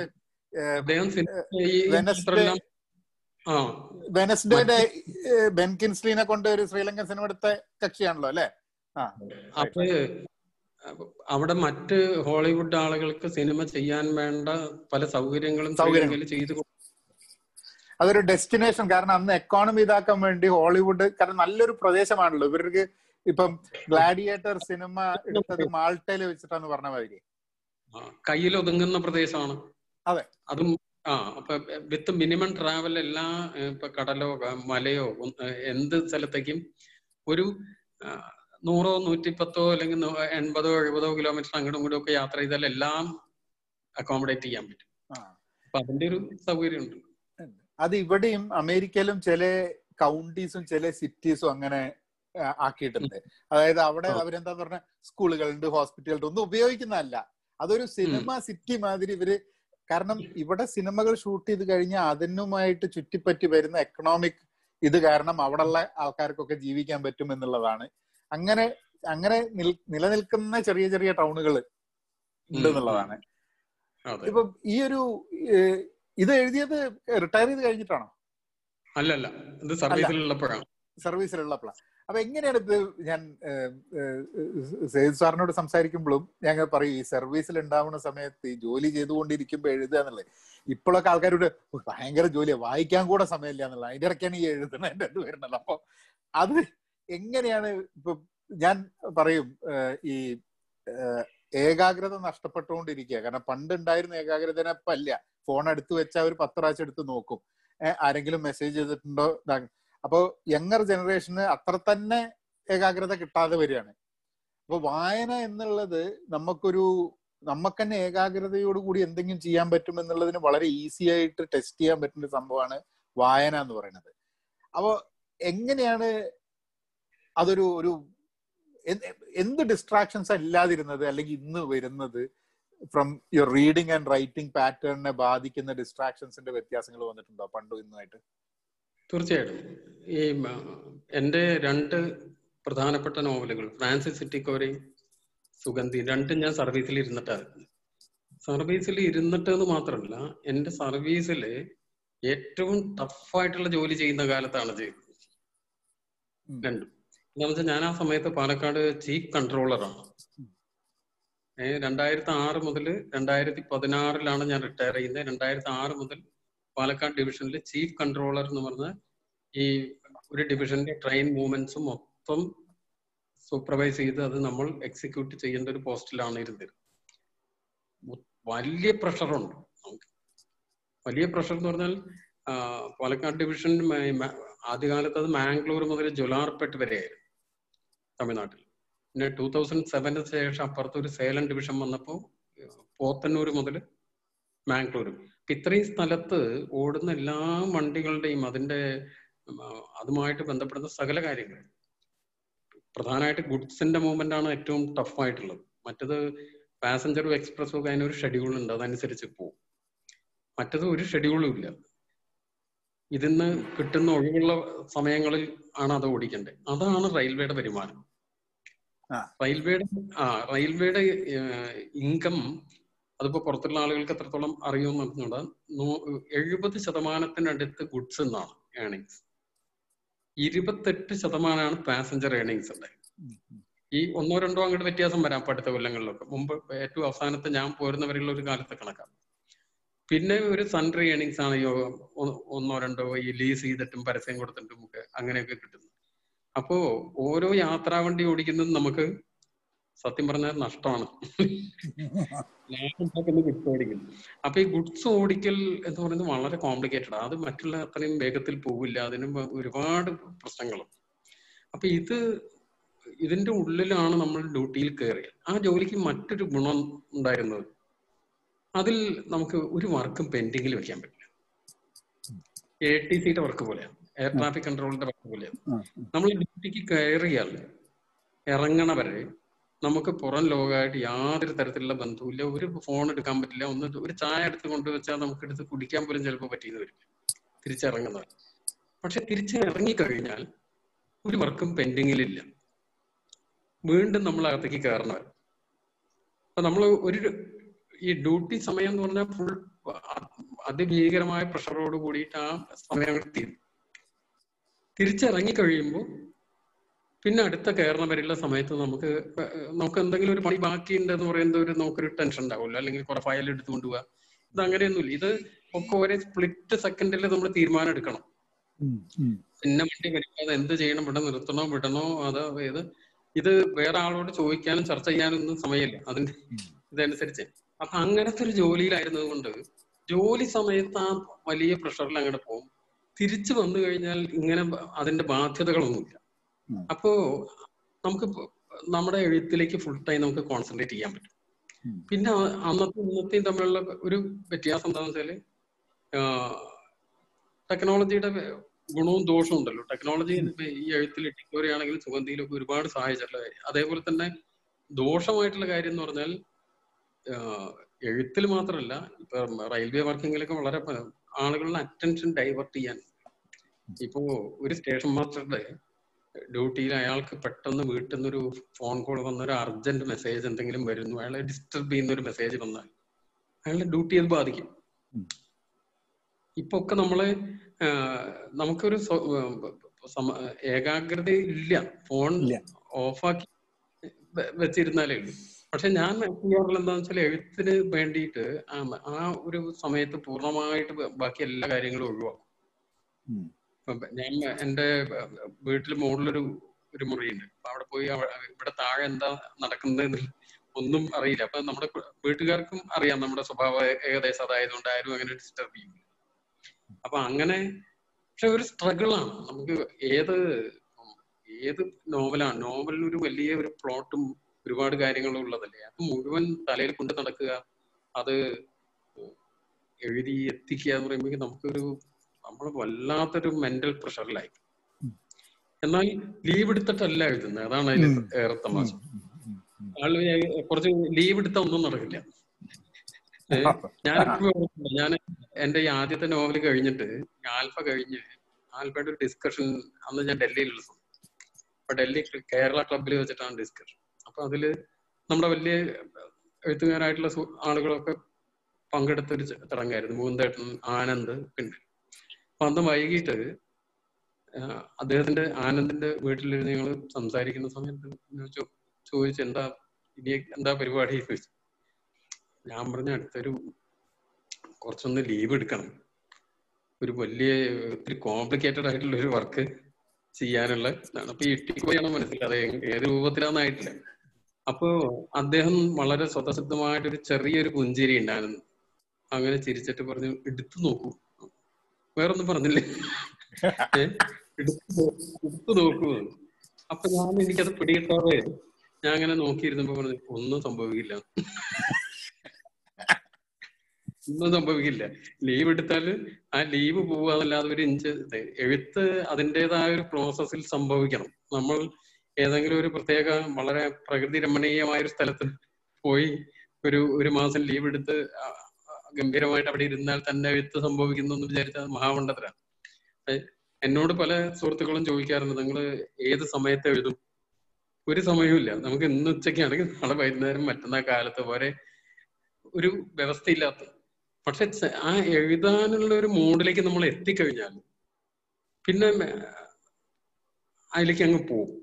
ഇതില് ഈ നോവലൊക്കെ എന്ന് പറഞ്ഞാൽ വലിയൊരു കോട്ട പണിത് ഉണ്ടാക്കണ പോലെയാണ്. ആദ്യം ഒരു അതിന്റെ ഒരു ചുറ്റു ഇതൊക്കെ പണിത് കുറച്ചൊരു മതിലൊക്കെ പണിത് അങ്ങോട്ട് ഉയർന്നു കഴിഞ്ഞ് നമ്മൾ കോട്ടയ്ക്ക് ഉള്ളിലായി കഴിഞ്ഞാൽ പിന്നെ അതൊരു സിംഗിൾ അങ്ങോട്ട് പോകും.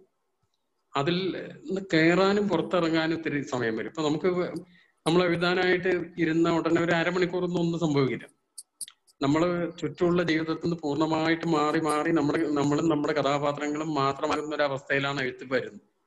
അപ്പൊ നമ്മൾ എഴുതി ഉണ്ടാക്കിയ ക്യാരക്ടറാണെങ്കിലും കുറച്ച് കഴിയുമ്പോൾ ഇവരൊക്കെ നമുക്ക് വളരെ വ്യക്തിപരമായിട്ട് നമ്മുടെ മക്കളെ പോലെയോ നമ്മുടെ സുഹൃത്തുക്കളെ പോലെയോ പ്രിയപ്പെട്ടവരായിട്ട് അടുത്ത പരിചയമുള്ളവരായി, ഈ പറയുന്ന ദേവനായികയാണെങ്കിലോ അല്ലെങ്കിൽ ഇട്ടിക്കോരോ പീറ്ററോ ജൂലിയറ്റോ ഇവരൊക്കെ എനിക്ക് ജീവിച്ചിരിക്കുന്ന വ്യക്തികളെക്കാൾ അടുപ്പമുള്ളവരും പരിചയമുള്ളവരുമാണ്. നമ്മൾ എഴുതുന്ന സമയത്ത് അങ്ങനെ ഒരു ഇതിൽ വരും. അപ്പൊ അങ്ങ് സംഭവിക്കും. അതാണ് ഇപ്പോഴത്തെ കാലത്തിന് വ്യത്യാസം എന്ന് പറഞ്ഞാൽ കുറേ കൂടെ കൂടുതലായിട്ടുണ്ട് ഇപ്പൊ ഈ വാട്സപ്പിന്റെയോ അത്. പക്ഷെ എനിക്ക് അങ്ങനത്തെ ഒരു ടെംപ്റ്റേഷൻ ഇല്ല കേട്ടോ. ഞാൻ എഴുതണമെന്ന് ഞാൻ തീരുമാനിച്ചു കഴിഞ്ഞാൽ ഒന്നും അങ്ങനെ തടയുന്നില്ല. പക്ഷെ ആ തീരുമാനിക്കുന്നത് തയ്യാറെടുപ്പിനാണ് സമയം മുഴുവൻ. എഴുത്തെന്ന് പറയുന്ന പ്രോസസ് അവസാനം സംഭവിക്കുന്നത്. അപ്പൊ ഒരു ഇപ്പൊ സുഗന്ധിയൊക്കെ എഴുതാൻ അഞ്ചു വർഷം എടുത്തിട്ടുണ്ടാവും.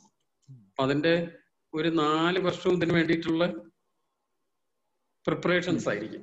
ആദ്യത്തെ കുറച്ച് ആദ്യം ഇത് എഴുതാൻ വേണ്ടിയിട്ടുള്ള പ്രിപ്പറേഷൻ എന്നുള്ള നിലയ്ക്കാവില്ല ചെയ്യും നമ്മൾ ആദ്യമൊക്കെ പോകുന്ന യാത്രയിൽ. അപ്പൊ ഇങ്ങനെ ഒരു ഐഡിയ ഉണ്ടാവില്ല. പിന്നെ അങ്ങനെ ഒരു ഐഡിയ വരുന്നു, ആദ്യം ഒരു ചെറിയ കുറിപ്പാവുന്നു, പിന്നെ ഒരു നോവലറ്റെന്ന് ചിന്തിക്കുന്നു, പിന്നെ അത് നോവൽ എന്നാവുന്നു. അങ്ങനെയൊക്കെ വന്നത് അവസാനം എഴുതി വീക്കിലിയിൽ സീരിയലൈസ് ചെയ്ത് പുസ്തകമായിട്ടൊക്കെ വരുമ്പോഴേക്കും ഒരു അഞ്ചു വർഷമാവും. രണ്ടായിരത്തി ഒമ്പതിലാണ് ഇത്തിക്കോര വന്നത്. രണ്ടായിരത്തി പതിനാലായി സുഗന്ധി വരുമ്പോ സുഗന്ധി വരുമ്പോ ഇപ്പൊ റെയിൽവേസിലായിരുന്നില്ല ഇത്രയും കാലം. അപ്പം ഏതെങ്കിലും പുസ്തകത്തില് പെട്ടിക്കോരയിലും സുഗന്ധിയിലില്ല ഒരു ഒരു കാരണം സർവീസിലുള്ള ആൾക്കാർക്ക് സർവീസിന്റെ ചില കഥകൾ അങ്ങോട്ട് ക്യാരക്ടേഴ്സ് ഇങ്ങനത്തെ സംഭവങ്ങളൊക്കെ വരാൻ സാധ്യതയുണ്ടല്ലോ കഥകൾ എഴുതുമ്പോഴേക്ക്.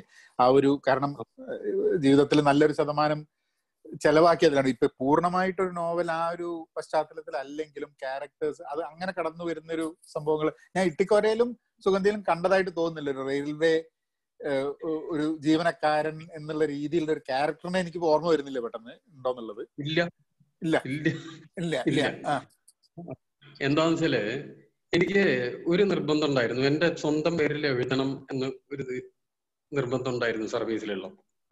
അപ്പോ ഏതെങ്കിലും ഒരു തൂലികാനാമം വെച്ചിട്ട് എഴുത വേറൊന്നും ഉണ്ടായിട്ടില്ല, എന്റെ ഒരു ആഗ്രഹം എന്റെ സ്വന്തം പേരിൽ തന്നെ എഴുതണം. അപ്പൊ ഞങ്ങളുടെ ഒരുപാട് കോൺട്രാക്ട് റൂൾസും അതും ഇപ്പൊ വലിയ പ്രശ്നമാണ്. എഴുത്തിനെയൊന്നും അങ്ങനെ പിന്തുണയ്ക്കുന്ന ഒരു സ്ഥാപനമല്ല റെയിൽവേ. റെയിൽവേയുടെ ഇത് സ്പോർട്സിനെയൊക്കെ പിന്തുണയ്ക്കും. ഇപ്പൊ നമ്മളൊരു നൂറ് മീറ്റർ റോഡ് അങ്ങനത്തെ ഞാൻ അത് പിന്തുണയ്ക്കുന്നത് മോശമാണെന്നല്ല പറയണത്, നല്ല കാര്യം. അവരെങ്കിലും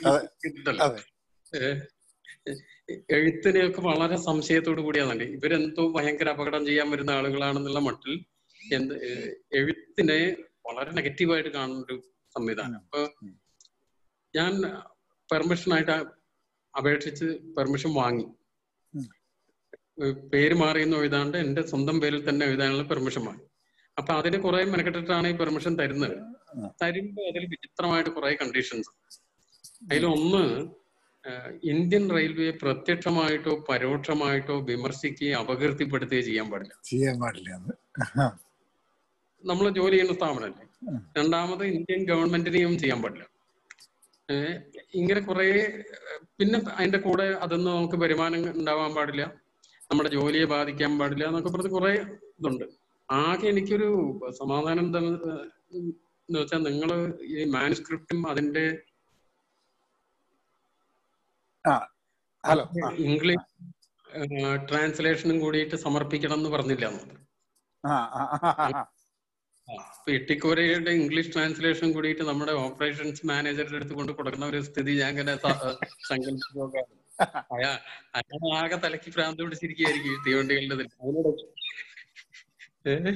ഇട്ടിക്കോര അതിന്റെ ഇംഗ്ലീഷ് ട്രാൻസ്ലേഷൻ കൊണ്ട് നോർമലി നമ്മുടെ ബോസ് ആയിട്ട് വരുന്നവരൊക്കെ ഒന്നും മലയാളികളല്ല, നോർത്തുനിന്നോ അല്ലെങ്കിൽ ആന്ധ്രയിൽ നിന്നൊക്കെ വരുന്നവരാണ്. അപ്പൊ അങ്ങനത്തെ ഒരു കണ്ടീഷൻ ഉണ്ടായിരുന്നില്ല. അപ്പൊ ഇതുകൊണ്ട് തന്നെ എന്റെ നോവലുകളില് ഇപ്പൊ ഇട്ടിക്കോരയിലാണെങ്കിലും സുഗന്ധിയിലാണെങ്കിലും ഞാൻ തമാശയായിട്ട് പറയാറുണ്ട്, കഥാപാത്രങ്ങൾ തീവണ്ടിയിൽ യാത്ര ചെയ്യാറ് പോലും ഇല്ല. ഇല്ല, അത് അതാണ് കാരണം. തീവണ്ടി വരുകയോ തീവണ്ടിയിൽ യാത്ര ചെയ്യുക, തീവണ്ടി എന്നൊരു സംഭവമേ ആ ലോകത്തില്ല എന്നുള്ളതാണ്. ആകെ ഉള്ളത് ഇട്ടിക്കോരയില് പ്രാഗെന്ന് ഒരു യാത്ര മാത്രമാണ് തീവണ്ടിയിലുള്ളത്. അപ്പൊ ഇത് ഞാൻ ഇവരെ ഭയം നട്ടല്ല, ആവശ്യമില്ലാതെ ഇവരോട് ഒരു ഗുസ്തിക്ക് പോകാൻ കഴിയില്ല എന്നുള്ള കാരണം കൊണ്ട് മാത്രമാണ്. നമ്മൾ അതിന് ചെലവാക്കാൻ നമുക്ക് സമയമില്ല ഇവരോട് ബഹളം ഉണ്ടാക്കിയിട്ടുള്ളത്. അപ്പൊ അതുകൊണ്ട് അതിൽ ഇല്ല.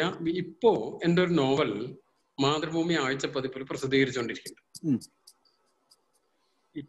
പത്ത് ലക്കമായി, പത്താമത്തെ. അത് പൂർണ്ണമായിട്ടും റെയിൽവേ ആണ്. പച്ച മഞ്ഞ ചുവപ്പ് എന്നാണ് നോവലിന്റെ പേര്. അതില് എനിക്ക് അകത്ത് ഇരുന്ന് എന്തൊക്കെ എഴുതാൻ പറ്റാത്തതുണ്ടോ അതെല്ലാം ഇതിനകത്തുണ്ട്. ധാരാളം കഥകൾ ഒരു ഡെയിലി ബേസിസിൽ തന്നെ ഇപ്പൊ പല റോളുകളിൽ അവിടെ ഉണ്ടാവുമ്പോ തന്നെ സ്റ്റേഷൻ എന്ന് പറഞ്ഞ ഒരു ഒരു വലിയൊരു കഥാസമാഹാരമാണല്ലോ ഒരു സ്റ്റേഷൻ എന്ന് പറഞ്ഞ ഒരു ദിവസം എന്ന് പറയുന്നത് തന്നെ വലിയൊരു കഥാസമാഹാരമാണ്. സ്റ്റേഷന്റെ അകത്ത് ഇതില് ഇപ്പൊ ഈ പച്ചമഞ്ഞ ചുവപ്പില് നമ്മൾ പോകുന്ന എന്താണെന്ന് വെച്ചാൽ, സാധാരണ ഇപ്പോ ഒരു റെയിൽവേ ജോലിക്കാരനല്ലാത്തൊരു വ്യക്തി തീവണ്ടിയിൽ യാത്ര ചെയ്യുന്നു, ഇറങ്ങി പോണു, സ്റ്റേഷനിൽ വരുന്നു പോണു എന്നല്ലാതെ ഇതിനപ്പുറത്ത് ഈ ഇപ്പൊ ഇന്ത്യൻ റെയിൽവേ എന്ന് പറയുന്ന വലിയൊരു സ്ഥാപനം എങ്ങനെയാണ് ഇത് പ്രവർത്തിക്കുന്നത്, എന്തൊക്കെയാണ് ഇതിനുള്ളിലുള്ള പ്രശ്നങ്ങൾ, ഇതൊന്നും അറിയുന്നില്ല. അപ്പൊ ഇതിന്റെ അകമാണ് ഈ നോവൽ. പച്ചാമഞ്ഞ ചുവപ്പില് ഇതിനുള്ളിലുള്ള മനുഷ്യന്റെ ജീവിതാവസ്ഥകൾ, അതിന്റെ സങ്കീർണതകൾ, അതുമായിട്ട് ബന്ധപ്പെടുന്ന പ്രശ്നങ്ങൾ അത് പൂർണ്ണമായിട്ടും റെയിൽവേ നോവലാണ്. താങ്കൾ ചോദിച്ച ആ ചോദ്യത്തിന് ആ ഒരു വിഷമല്ലേ? ഇനിയില്ല. ഈ റെയിൽവേന്റെ സൈഡിൽ ഒരു സുഹൃത്തുണ്ടായിരുന്നു. അപ്പം അദ്ദേഹം വിവാഹമൊക്കെ കഴിച്ച് കുറച്ചു കാലം കഴിഞ്ഞ് ബിസിനസ്സിനൊക്കെ വല്ല പൊളിവൊക്കെ ആയിട്ട് സാമ്പത്തികമായി വളരെ ബുദ്ധിമുട്ടുന്ന കാലത്ത് ഞാൻ മുമ്പേ കണ്ടപ്പോൾ ഞാൻ ചോദിച്ചു. അപ്പോൾ അവൻ പറഞ്ഞു, ഞാനിപ്പോൾ എന്താ ചെയ്യാന്ന് പറഞ്ഞു കഴിഞ്ഞാൽ ഏറ്റവും എളുപ്പമായിട്ട് ഭാര്യനപ്പം എവിടെയെങ്കിലും കൊണ്ടുപോകണം. ഈ വൈകുന്നേരം ഈ വീക്കെൻഡൊക്കെ ആയാലും വൈകുന്നേരം ആയാലും ഒക്കെ പറയും നമുക്ക് എങ്ങോട്ടേയും പോകാം എങ്ങനെ. അപ്പം പറഞ്ഞു എനിക്ക് ഞാൻ ചെയ്യാൻ പ്ലാറ്റ്ഫോം ടിക്കറ്റ് എടുത്തിട്ട് സ്റ്റേഷനിൽ പോയി ഇരിക്കും എന്ന് പറഞ്ഞു. അപ്പോൾ അപ്പം ഞാൻ അല്ല നമ്മളിങ്ങനെ കുറെ ആൾക്കാരൊക്കെ ഇങ്ങനെ ആൾക്കാരെ നോക്കും അവര് ഈ ഓടി കയറുന്നത്. ഏഹ് അത് അപ്പൊ ട്രെയിൻ എന്നുള്ളത് വലിയൊരു ഞാൻ സാൻ ഫ്രാൻസിസ്കോയിൽ ജോലി എടുക്കുന്ന കാലത്ത് ട്രെയിനിലൊരു ഒരു മണിക്കൂർ യാത്ര ചെയ്യണം, അപ്പ് ആൻഡ് ഡൗൺ. അപ്പൊ ഞാൻ ആ സമയത്ത് ഒരു ട്രാൻസിറ്റ് റൈറ്റർ എന്ന് പറഞ്ഞിട്ടുള്ള ഒരു ബ്ലോഗില് സ്ഥിരമായിട്ട് എഴുതാറുണ്ടായിരുന്നു. അപ്പം ചെറിയ സ്നിപ്പറ്റ്സ് ആണ്, എല്ലാ ദിവസവും ട്രെയിനിൽ കയറുമ്പോൾ ഒരു സ്നിപ്പറ്റ്. അതായത് ആ ഞാൻ സ്റ്റേഷനിൽ ഞാൻ വണ്ടിയിൽ ഇരിക്കുന്ന സമയത്ത് അതിൻ്റെ ഉള്ളിലേക്ക് കയറുന്ന ഒരാളെ ഞാൻ അങ്ങോട്ട് പിടിക്കും. പിടിക്കാന്ന് പറഞ്ഞു കഴിഞ്ഞാൽ അയാളെ കണ്ണിലാണ്ട് പിടിക്കും. എന്നിട്ട് പിന്നെ പിന്നെ അയാൾ ഇങ്ങോട്ട് കയറി വരാൻ ഉണ്ടായ സാഹചര്യം എന്താണ് എന്നുള്ളത് എഴുതി പിടിപ്പിക്കുകയാണ് പണി. കാരണം കാരണം അയാൾ വരുമ്പോ ഒരു വെപ്രാളത്തിൽ വരുകയാണോ, അല്ലെങ്കിൽ ഭാര്യയും കുട്ടിയായിട്ട് പാഞ്ഞു വരികയാണോ, അല്ലെങ്കിൽ ജോലിന്റെ, അല്ലെങ്കിൽ അയാൾ സന്തോഷത്തിലാണോ സങ്കടത്തിലാണോ, ഇത് വെച്ചിട്ട് ഞാൻ അയാളുടെ ബാക്ക് സ്റ്റോറി അങ്ങോട്ട് എഴുതുകയാണ്. ട്രാൻസിറ്റ് റൈറ്റർ എന്നുള്ളതാണ്. അപ്പൊ ട്രാൻസിറ്റിൽ പോയിക്കൊണ്ടിരിക്കും ഞാനിതിന് കണ്ടിട്ട് ഓരോരുത്തരെ അപ്പൊ ഓരോരുത്തരെ പിടിക്കും. അപ്പൊ ഞാൻ വിചാരിച്ചു എനിക്ക് മാത്രമേ ഈ പ്രാന്തുള്ളൂ വിചാരിച്ചു. അപ്പൊ ഞാൻ അങ്ങനെ നിൽക്കാം. അപ്പൊ കുറച്ച് കഴിഞ്ഞപ്പോ ഉണ്ട് ഒരു ഒരു ആളപ്പുറത്തിരുന്നിട്ട് എല്ലാ സമയത്തും ഇങ്ങനെ ഒരാളെ നോക്കിക്കൊണ്ട് ഇങ്ങനെ ഇരിക്കുന്നുണ്ട്. ദിവസവും അയാൾ അതേ സ്ഥലത്തിരിക്കുന്നുണ്ട്, മറ്റാളും അതേ സ്ഥലത്തിരിക്കുന്നുണ്ട്, ഇങ്ങനെ നോക്കിക്കൊണ്ടിരിക്കണം. നോക്കുമ്പോ എന്താ വെച്ചാൽ ഇയാൾ ചിത്രം വരെയാണ് ഇയാളെ പണി. അപ്പൊ ഇയാള് ഇയാള് ഇവിടെ ഇരുന്നിട്ട് ഈ ഒരു മണിക്കൂർ യാത്ര ചെയ്യുമ്പോൾ ഇയാൾ ഇരുന്നിട്ട് ഇങ്ങനെ ചിത്രം വരയ്ക്കും, ഓരോരുത്തരെ ചിത്രം വരയ്ക്കും. അയാളുടെ അയാൾ പുസ്തകത്തിൽ നിറച്ചും അയാൾ യാത്ര ചെയ്ത ആൾക്കാരുടെ നിരന്തരം ആയിട്ടുള്ള ചിത്രങ്ങളാണ് അയാളുടെ ഇതില്. അപ്പൊ ഈ പോക്കിൽ അയാൾ ഈ സമൂഹത്തിന്റെ ഒരു ക്രോസ് സെക്ഷൻ ആണല്ലോ എല്ലാ തരം ആളുകളെയും. ഞാൻ എന്റെ ആദ്യകാലത്ത് ഞാൻ പറഞ്ഞില്ലേ ടിക്കറ്റ് എക്സാമിനറായിരുന്നു. യാത്ര ഉള്ള സ്റ്റേഷനിൽ കുറച്ചു കാലം, അത് കഴിഞ്ഞ് നീലഗിരി എക്സ്പ്രസ്, സേലം, ചെന്നൈ, അതാണ് കുറച്ചു കാലം ഉണ്ടായിരുന്നത്. ഏറ്റവും അധികം കാലം ഞാൻ ടിക്കറ്റ് എക്സാമിനറായിട്ട് ജോലി ചെയ്തേക്കുന്നത് നമ്പർ വൺ മാംഗ്ലൂർ മെയിലാണ്. ചെന്നൈ മാംഗ്ലൂർ, മാംഗ്ലൂർ ചെന്നൈ, എയ്റ്റി ഒരു എയ്റ്റി ഫോർ എയ്റ്റി ഫൈവ് അങ്ങനത്തെ ഒക്കെ കാലം.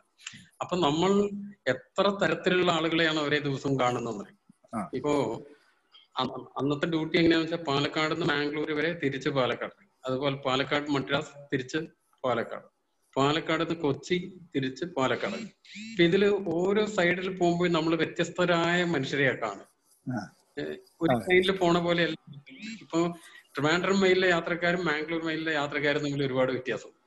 ഞങ്ങൾ തമാശയായിട്ട് മാംഗ്ലൂർ മെയില് ഇപ്പൊ ഈറോഡോ സേലത്തോ ഒക്കെ രാത്രി ഒരു മണിക്കൊക്കെ നിർത്തിയിട്ട് അതിനടുത്ത് കൂടെ ആരെങ്കിലും വെറുതെ ചായ എന്ന് പറഞ്ഞ് ഒന്ന് പോയാൽ അകത്തുള്ളവരെ ഒട്ടന ചാടി പുറത്തേക്ക് വരുന്നു. ഇത് മിഡ് നൈറ്റ് ആണെങ്കിലും ചെയ്യും. നേരെ കുറിച്ച് ഒരു ഈ ട്രിവാൻഡ്രം മെയിലും അങ്ങനത്തെ വലിയ ഒരു മനുഷ്യൻ പുറത്തേക്ക് ഇറങ്ങില്ല, അവർ സുഖമായിട്ട്. ഒരു ഗുണവും ദോഷമായിട്ടല്ല പറഞ്ഞവരെ, അതെ നമ്മൾ അറിയാതെ അറിയാതെ അത് നമ്മളുടെ ജീവിതത്തിന്റെ വളരെ ഇതൊരു ഭാഗമായിട്ട് വരും. കാരണം പബ്ലിക് ട്രാൻസ്പോർട്ട് അതെ നമ്മളോട് ഇടപെടുന്ന ഇതുണ്ടല്ലോ. ഇപ്പോ ചിലര് വളരെ നമ്മളെ ഇപ്പൊ ഞാൻ നിങ്ങള് കോഴിക്കോട്ടുകാരനായിട്ട് പറയാനല്ല, ഞാൻ പല സ്ഥലത്ത് പല ആവർത്തി പറഞ്ഞൊരു കാര്യമാണ്. ഞാൻ ജോലി ചെയ്തിട്ട് പത്തൊൻപത് സ്ഥലത്ത് ജോലി ചെയ്തിട്ടുണ്ട്. ഒന്നര കൊല്ലം എൺപത്തി മൂന്ന് എൺപത്തിരണ്ടിന്റെ ഇതില് സേലത്ത് നിന്ന് ഇങ്ങോട്ട് വന്ന് എൺപത്തി മൂന്ന് കഴിയാറാകുമ്പോ പോവുക ചെയ്യുന്നത്. അത്രയും കോഴിക്കോട് ജോലി ചെയ്തു. എനിക്ക് ഏറ്റവും ഇഷ്ടപ്പെട്ട സ്ഥലം കാലിക്കറ്റ്. ഇത്രയും കാലമായി അന്നുള്ള സൗഹൃദങ്ങൾ ഇപ്പോഴും ഉണ്ട്. ഈ പറഞ്ഞ കാലം ഞാൻ എഴുത്തുകാരൻ എന്നുള്ള നിലയിലൊന്നുമില്ല, വെറുതെ അന്നത്തെ പോലെ അന്നൊക്കെ നമുക്ക് പരിചയമുള്ള ഇപ്പോഴും ഞാൻ എഴുതുന്ന അറിയാത്ത അതിനെപ്പറ്റി ഒരു ഐഡിയ ഇല്ലാതെ വന്ന് എന്താ രാമശേട്ട എന്തൊക്കെയാ വിശേഷം സ്ഥലമുണ്ട് എന്ന് പറയുന്ന ആളുകൾ. അപ്പൊ ഇത് എന്നാൽ മറ്റൊരു സ്ഥലത്തേക്ക് ചെല്ലുമ്പോൾ ഇതിന്റെ ഞാൻ പരപ്പനങ്ങാടി താമസിച്ചിട്ടുണ്ട്. ഏഹ് പരപ്പനങ്ങാടി ഒരു വീട് വാടകയ്ക്ക് താമസിച്ചു. ഇതൊക്കെ ആ റെയിൽവേ എന്നുള്ള ഒരു സ്ഥാപനത്തിൽ ജോലി ചെയ്തുകൊണ്ടാണ് നമുക്ക് ഇത്രയും ആളുകളെ കാണാനും പരിചയപ്പെടാനും സംസാരിക്കാനും ഒക്കെ ഒരു അവസരം കിട്ടുന്നത്. അത് സ്വാഭാവികമായിട്ട് ലേറ്റർ നമ്മൾ എഴുത്തിലേക്ക് വരുമ്പോൾ നമ്മുടെ എഴുത്തിനെ രൂപപ്പെടുത്തുന്നതിൽ അല്ലെങ്കിൽ അതിന്റെ സാധ്യതകളിലേക്ക് എത്താനൊക്കെ സഹായിച്ചിട്ടുണ്ട്. അത് ഇവിടെ ഇപ്പം ഞാൻ സത്യം പറഞ്ഞാൽ ഞാൻ ഉഷയായിട്ട് ഞങ്ങളിങ്ങനെ ഞാൻ പാചകം ചെയ്യാൻ ഇരുന്ന് ഞാൻ പറയും ഉരുളക്കിഴങ്ങ് കറി ഉണ്ടാക്കി ഞാൻ പറയും റെയിൽവേയിലെ ഉരുളക്കിഴങ്ങ് കറിയിലേക്ക് എത്തുക എന്നുള്ളതാണ് എൻ്റെ ഒരു എൻ്റെ ഒരു ഉദ്ദേശം. അതാണ് ഗോൾ, ലക്ഷ്യം അതാണ്. അതിങ്ങനെ എങ്ങനെ പോയാലും അതങ്ങോട്ട് എത്തുന്നില്ല. കാരണം ഒരു പൂരിയും ഒരു ഉരുളക്കിഴങ്ങ് കറിയും കിട്ടുന്ന ഒരു സംഭവം ഉണ്ടല്ലോ റെയിൽവേയിൽ ജനറലി കിട്ടുന്ന ഒരു സാധനമാണ്. എനിക്ക് ഭയങ്കര ഏറ്റവും ഇഷ്ടമുള്ളൊരു ഭക്ഷണമാണ്. അപ്പം ഞാൻ പറഞ്ഞു എന്തുണ്ടാക്കിയാലും ഇതങ്ങോട്ട് അങ്ങോട്ട് എത്തുന്നില്ല. അത് ഞാൻ ഉണ്ടാക്കുന്നതിന്റെ ക്വാണ്ടിറ്റി കൂടിയിട്ടാണെന്ന് അറിഞ്ഞോളൂ. കാരണം അത്രയും കിട്ടാൻ ഉണ്ടാക്കാൻ പാടുള്ളൂ, എന്നാ ചിലപ്പോൾ ശരിയാവാൻ മതി എന്നുള്ളത്. അപ്പൊ അല്ല, അത് നമ്മളുടെ ജീവിതത്തിൽ പലപ്പോഴും ഇപ്പൊ എനിക്ക് ഇവിടെ ഒരു ഒരു റെയിൽവേ ഇതുണ്ട്, ലൈൻ ഉണ്ട് ഇവിടുന്ന്. അപ്പം ചില ആൾക്കാരൊക്കെ കൂടെ ഉണ്ട് റെയിൽവേന്റെ ശബ്ദം വരുന്നു അത്. അപ്പൊ എനിക്കിത് എന്താന്ന് പറഞ്ഞു കഴിഞ്ഞാൽ ഞാനൊരു റെയിൽ ടൗൺ ആണ് ഞാൻ താമസിക്കുന്നത്, റെയിൽവേ ടൗൺ ആണ് ഇത്. അതായത് അമേരിക്കയില് ഈ ഗ്രോത്തിന്റെ ആ സമയത്ത് റെയിൽവേ ടൗണുകൾ എന്ന് പറഞ്ഞിട്ട് ഈ സ്റ്റേഷന്റെ ചുറ്റുമാണല്ലോ എല്ലാവിധ ആക്ടിവിറ്റീസ് ഉണ്ടായിരുന്നു. അപ്പൊ സിലിക്കൺ വാലിയും ഒക്കെ വരുന്നതിന്റെ മുമ്പേ റെയിൽവേ ടൗൺ ആയിരുന്ന സ്ഥലമാണ് ഈ നൈൽസ് എന്ന് പറയുന്നത്. ഏറ്റവും കൂടുതൽ ഈ സാൻ ഫ്രാൻസിസ്കോ കഴിഞ്ഞ് ഏറ്റവും കൂടുതൽ കാര്യങ്ങൾ ഉണ്ടായിരുന്നു. അപ്പൊ എന്റെ വീടിന്റെ രണ്ടപ്പുറത്ത് ആറ് ബാർ ഉണ്ടായിരുന്നു അത്ര. അത് ഇവിടെ എന്റെ മുമ്പിലൊരു ഫ്രാങ്ക് എന്ന് പറഞ്ഞൊരു ആള് താമസിച്ചിരുന്നു. അപ്പൊ ഫ്രാങ്ക് പറയും ഞാനൊക്കെ ഭാ അപ്പൊ ഫ്രാങ്കിന്റെ ഭാര്യ മുകളിലിരിക്കുന്നുണ്ടാവും, ഫ്രാങ്ക് താഴത്തിരിക്കുന്നുണ്ടാവും. അപ്പൊ ഫ്രാങ്ക് ടി വി വലിയ ഒച്ചത്തിലിട്ടിട്ട് പിന്നത്തെ ഡോറ് കൂടെ ചാടും, എന്നിട്ട് ബാറ് പോയി കുടിച്ചിട്ട് വന്നിട്ട് തിരിച്ച് മതിലി ചാടി ഇതിനുള്ളിലേക്ക് വരും. കാരണം ഭാര്യ മുകളിലിരിക്കുന്നോണ്ട് ഈ ടി വിന്റെ വോളിയം വെച്ചതുകൊണ്ട് ഭാര്യയുടെ വിചാരം എന്താണ് ഇയാൾ ഇരുന്ന് ടി വി കണ്ടോണ്ടിരിക്കുക എന്നുള്ളത്. അപ്പൊ ഇയാൾ ഇങ്ങനെ കഥയൊക്കെ പറയും ഇവിടെ. അപ്പൊ ഇപ്പം അത് കാരണം എന്താ വെച്ചാൽ അന്ന് സ്റ്റേഷനിൽ നിന്ന് ഇറങ്ങുക ഇറങ്ങിക്കഴിഞ്ഞിട്ടുണ്ടെങ്കിൽ അവിടെ ബാറുകൾ വേണം, എല്ലാവിധ സംഭവങ്ങളും ആ പ്രദേശത്ത് വേണം ഒരു ചുറ്റളവില്. അപ്പൊ അത് അപ്പം ഇപ്പൊ ഞങ്ങൾക്ക് ഇവിടെ ഇതുണ്ട് എന്താ പഴയ ഒരു സ്റ്റേഷൻ അവര് റീക്രിയേറ്റ് ചെയ്തിട്ടുണ്ട്. അവിടെ ഒരു പഴയ സ്റ്റേഷൻ റീക്രിയേറ്റ് ചെയ്തിട്ട് അന്നത്തെ പോലെയുള്ള അവിടെ ഒരു ഒരു ഡമ്മി ഒരു ടിക്കറ്റ് കൊടുക്കുന്ന ആളെയും ഒക്കെ വെച്ചിട്ടുണ്ട്. അപ്പൊ ആ കുട്ടികൾക്ക് ഒരു റെയിൽവേ പാർക്ക് എന്ന് പറഞ്ഞിട്ടാണ് അവരത് ക്രിയേറ്റ് ചെയ്തിട്ടുള്ള തന്നെയുള്ളത്. അപ്പൊ എല്ലാ സാധനങ്ങളും ട്രെയിനും റെയിലും ഒക്കെ ആയിട്ട് ബന്ധപ്പെടുത്തുക, സ്റ്റീം എൻജിൻസും ഒക്കെ ആയിട്ട് ബന്ധപ്പെടുത്തിയിട്ടാണ് ഇവിടുത്തെ എല്ലാവിധ ആക്ടിവിറ്റി ചെറിയൊരു ചെറിയൊരു ഗ്രൂപ്പിൽ. അതൊരു വലിയൊരു ഒരു ഇന്റഗ്രൽ പാർട്ടാണ് ഒരു കമ്മ്യൂണിറ്റി വളർന്നു വരുന്നതിന്റെ ഇന്റഗ്രൽ. അവിടുത്തെ കഥകൾ എല്ലാം ഇതുമായിട്ട് ബന്ധപ്പെടുത്തിയിട്ടുള്ള ഒരു സംഭവമാണ്. അല്ല, റെയിൽവേ കൂടെ നമ്മൾ കാണുന്നത് ഇവിടുത്തെ ഇന്ത്യയിലെ പറഞ്ഞാൽ ഇന്ത്യയാണ് തീവണ്ടിക്കകത്ത് കാണുന്നത്. അതെ അതെ, ഇന്ത്യയുടെ എല്ലാ സ്വഭാവങ്ങളും. പിന്നെ ആ റെയിൽവേ എന്ന് പറഞ്ഞ സ്ഥാപനം ഞാൻ ചേരുമ്പോ പതിനാറ് ലക്ഷം ആളുകൾ ജോലി ചെയ്യുന്ന സ്ഥാപനമാണ് ഞാൻ ചേരുന്ന സമയത്ത്. ഇപ്പൊ പന്ത്രണ്ട് ലക്ഷം പേര്. അപ്പൊ ഇത്രയും വലിയ ഒരു സ്ഥാപനം നടന്നു പോവുക. അപ്പൊ നമുക്ക് ഡൽഹിയിൽ നിന്ന് വരുന്ന ഒരു വണ്ടി ഇവിടെ കോഴിക്കോടോ ഇവിടെ എത്തുമ്പോ ഒരു പത്തോ പതിനഞ്ചോ മിനിറ്റ് ഒക്കെ വ്യത്യാസത്തിൽ എത്തുന്നുണ്ട്. അത് എത്രയോ സ്ഥലങ്ങൾ കടന്നിട്ടാണ് വരുന്നത്, എത്രയോ വണ്ടികൾ വേറെ. ഇതിന്റെ ഇത്രയും ആളുകളെ മാനേജ് ചെയ്ത് കൊണ്ടുപോകുക എന്ന് പറഞ്ഞാൽ അതിന് വലിയൊരു സംഭവമല്ലേ, ഇത്രയും ലക്ഷക്കണക്കിന് ആളുകളെ. അപ്പോ ഒരു കൾച്ചറുമായിട്ട് ബന്ധപ്പെട്ട അപ്പൊ ചില രാജ്യങ്ങളിൽ ഇപ്പൊ കെനിയയുടെ ക്യാപിറ്റൽ നൈറോബി എന്ന് പറയുന്നത് റെയിൽവേ ടൗൺ ആണ്. ഇപ്പൊ നിങ്ങൾ പറഞ്ഞ പോലെ നൈറോബി ആദ്യം ഒരു സ്ഥലമല്ല. ഇവിടുത്തെ ഈസ്റ്റ് ആഫ്രിക്കയുടെ ക്യാപിറ്റൽ ആയിരുന്നു മൊംബാസ എന്ന് പറയുന്ന പോർട്ടായിരുന്നു. ഇപ്പൊ നമ്മുടെ ബോംബെ ക്യാപിറ്റൽ ആയിരുന്നു പോലെ. അപ്പൊ മൊംബാസയിൽ നിന്ന് ലേക്ക് വിക്ടോറിയയിലേക്ക് ഒരു നയൻ ഹൺഡ്രഡ് കിലോമീറ്റേഴ്സുള്ള ഒരു റെയിൽവേ ലൈൻ ഒരു പണി. അതിൻ്റെ ഒരു ഫൈവ് ഹൺഡ്രഡ് കിലോമീറ്ററൊക്കെ പോകുമ്പോൾ അവിടെ ഒരു വലിയ റെയിൽവേ യാർഡ് ഉണ്ടാക്കി ഇതിന്റെ മെറ്റീരിയൽസ് ഒക്കെ അവിടെ സ്റ്റോക്ക് ചെയ്യാനും ബാക്കി കാര്യം. ആ സ്ഥലം വളർന്ന് ടൗണായി. അത് പിന്നെ വളരെ വലിയ അവരുടെ ക്യാപിറ്റൽ നൈറോബി എന്ന് പറയുന്ന സ്ഥലമായിട്ട് മാറി. ഈ മൊംബാസ ക്യാപിറ്റൽ അവർ ഉപേക്ഷിച്ച് നൈറോബിയിലേക്ക് പോകുന്നതാണ്. ഈ റെയിൽവേയോട് ബന്ധപ്പെട്ട് ഡെവലപ്പ് ചെയ്യുന്ന ഒരുപാട് സ്ഥലങ്ങളുണ്ട്. അപ്പം പുതിയ നോവൽ റെയിൽവേയുടെ അകത്തൊരു റെയിൽവേ ആക്സിഡന്റുമായിട്ട് ബന്ധപ്പെടുന്ന കുറെ കാര്യങ്ങളും റെയിൽവേയിലെ മനുഷ്യരുടെ ജീവിതവും. എന്നാൽ അത്ര അതിന്റെ ഉള്ളിൽ മാത്രമല്ല, പുറത്തേക്ക് പോകുന്ന ഒരു നോവലാണ് അത്. ഞാൻ ഓഗസ്റ്റില് ഞങ്ങള് പാരീസിൽ പോയിരുന്നു. പാരീസ് പോയപ്പോൾ കുറെ സാധനം കാണുന്നതിന്റെ ഇടയിൽ ഞാൻ പറഞ്ഞു സാത്രേന്റെ ശവകുടീരം, സിമോണിന്റെയും സാത്രേന്റെയും ശവകുടീരം ഒന്ന് പോയി കാണണം എന്ന് പറഞ്ഞിട്ട് ഞങ്ങൾ അവിടെ പോയി. അപ്പം അതിങ്ങനെ പോയി അവിടെ എത്തുമ്പോൾ രണ്ടും അടുത്തടുത്താണല്ലോ രണ്ടുപേരുടെയും ശവകുടീരങ്ങൾ വെച്ചിട്ടുള്ളത്. അപ്പം അവിടെ ഒക്കെ ഇങ്ങനെ ചുംബിച്ച് വെച്ചിട്ടുള്ള ചുംബനത്തിന്റെ ഇതാണ്, ചുണ്ടിന്റെ ചിത്രങ്ങളുണ്ട് അവിടെയൊക്കെ. മാത്രമല്ല കുറെ റെയിൽവേ ടിക്കറ്റാന്ന് തോന്നുന്നു അവിടുത്തെ പബ്ലിക് ട്രാൻസ്പോർട്ടിന്റെ ടിക്കറ്റുകൾ അവിടെ കിടക്കുന്നുണ്ട്. അപ്പൊ അത് അപ്പൊ പബ്ലിക് ട്രാൻസ്പോർട്ട് ജീവനക്കാരുടെ സമരവുമായി ബന്ധപ്പെട്ടിട്ടും അവർക്ക് വേണ്ടിയിട്ടുള്ള റൈറ്റ്സിന് വേണ്ടിയിട്ടും ഒക്കെ ഉണ്ടായ ആ ഒരു മൂവ്മെന്റിന്റെ ഭാഗമായിട്ട് ഇന്നും ആൾക്കാർ അവരുടെ ഒരു അവരുടെ ഒരു vote of thanks for the activity എന്നുള്ളതാണ്. കാരണം പല റൈറ്റ്സും ഇന്ന് കാണുന്നത് അന്നത്തെ ചില സമരങ്ങളുടെ ഭാഗമാണെന്ന് പറഞ്ഞിട്ട്. അപ്പൊ പല രീതിയിലാണ് ഇങ്ങനെ ഒരു പബ്ലിക് ട്രാൻസ്പോർട്ട് എന്നുള്ളത്. കാരണം നമുക്ക് അതിൽ നിന്നൊക്കെ മാറിക്കൊണ്ടാണ് മനുഷ്യനിപ്പോ ജീവിച്ചോണ്ട്. ഇപ്പൊ എവിടേക്കും പോകാൻ പറ്റുന്നില്ല, പബ്ലിക്കായിട്ട് തീരെ പോകാൻ പറ്റുന്നില്ല. അപ്പം അല്ലാണ്ട് തന്നെ point A to point B സ്വന്തം വണ്ടിയിൽ ഒറ്റയ്ക്ക് ഇരുന്ന് ഓടിച്ച് തിരിച്ചു വരുന്ന ഒരു വ്യക്തിക്ക് നഷ്ടപ്പെടുന്ന കുറെ എലമെന്റ്സ് ഓഫ് ലൈഫ് ഉണ്ട്. ഏഹ് തരത്തിലുള്ള ആളുകളെ കാണുന്നു. ആ യാത്ര തന്നെ നമ്മൾ ആ മൂവ് ചെയ്യുന്നത് തന്നെ ഒരു പ്ലഷർ അല്ലേ പുറത്തേക്കൊക്കെ നോക്കി. അത് ഏറ്റവും ശരിക്കും യാത്ര എൻജോയ് ചെയ്യണമെങ്കിൽ ഏറ്റവും താഴ്ന്ന ക്ലാസ്സിൽ യാത്ര ചെയ്യണം. ക്ലാസ് മുകളിലേക്ക് പോകും തോറും ആളുകൾ കൂടുതൽ കൂടുതൽ റിസർവ്ഡ് ആവും. അത് മാത്രല്ല നമ്മളിപ്പോ ഞാൻ ഞാൻ സാൻ ഫ്രാൻസിസ്കോയിൽ ജോലി എടുക്കുന്ന സമയത്ത് ഒരു ഞാൻ ആരുമായിട്ടും പരിചയം ഉണ്ടാക്കാറില്ല ഈ യാത്രയിൽ. കാരണം എനിക്ക് എൻ്റെ പേഴ്സണലായിട്ട് കിട്ടുന്ന ഒരു മണിക്കൂർ അങ്ങോട്ടും ഇങ്ങോട്ടുള്ള രണ്ട് മണിക്കൂറാണ്. അത് ഞാൻ ആൾക്കാരെ പരിചയപ്പെട്ട് കളയാൻ താല്പര്യമില്ല എന്നുള്ളത്. ഞാൻ ഞാനിങ്ങനെ വീക്ക് ആൾക്കാരെ നോക്കുകയുള്ളൂ. അപ്പൊ ആരെങ്കിലും പരിചയക്കാർ കണ്ടു കഴിഞ്ഞാൽ ഞാൻ വേറെ വേറെ കമ്പാർട്ട്മെന്റിൽ കയറും. കാരണം എന്താ വെച്ചാൽ അല്ലെങ്കിൽ അവിടം വരെ സംസാരിച്ചുകൊണ്ടിരിക്കും. പുസ്തകം വായിക്കാനുള്ളൊരു സൗകര്യമുള്ള സമയമാണ്. പക്ഷെ പല ഐഡിയാസും നമുക്ക് വരും. ഇപ്പൊ പ്രവാസം, മൂന്നന്റെ പ്രവാസം ഞാൻ ആ സമയത്താണ് വായിക്കുന്നത്.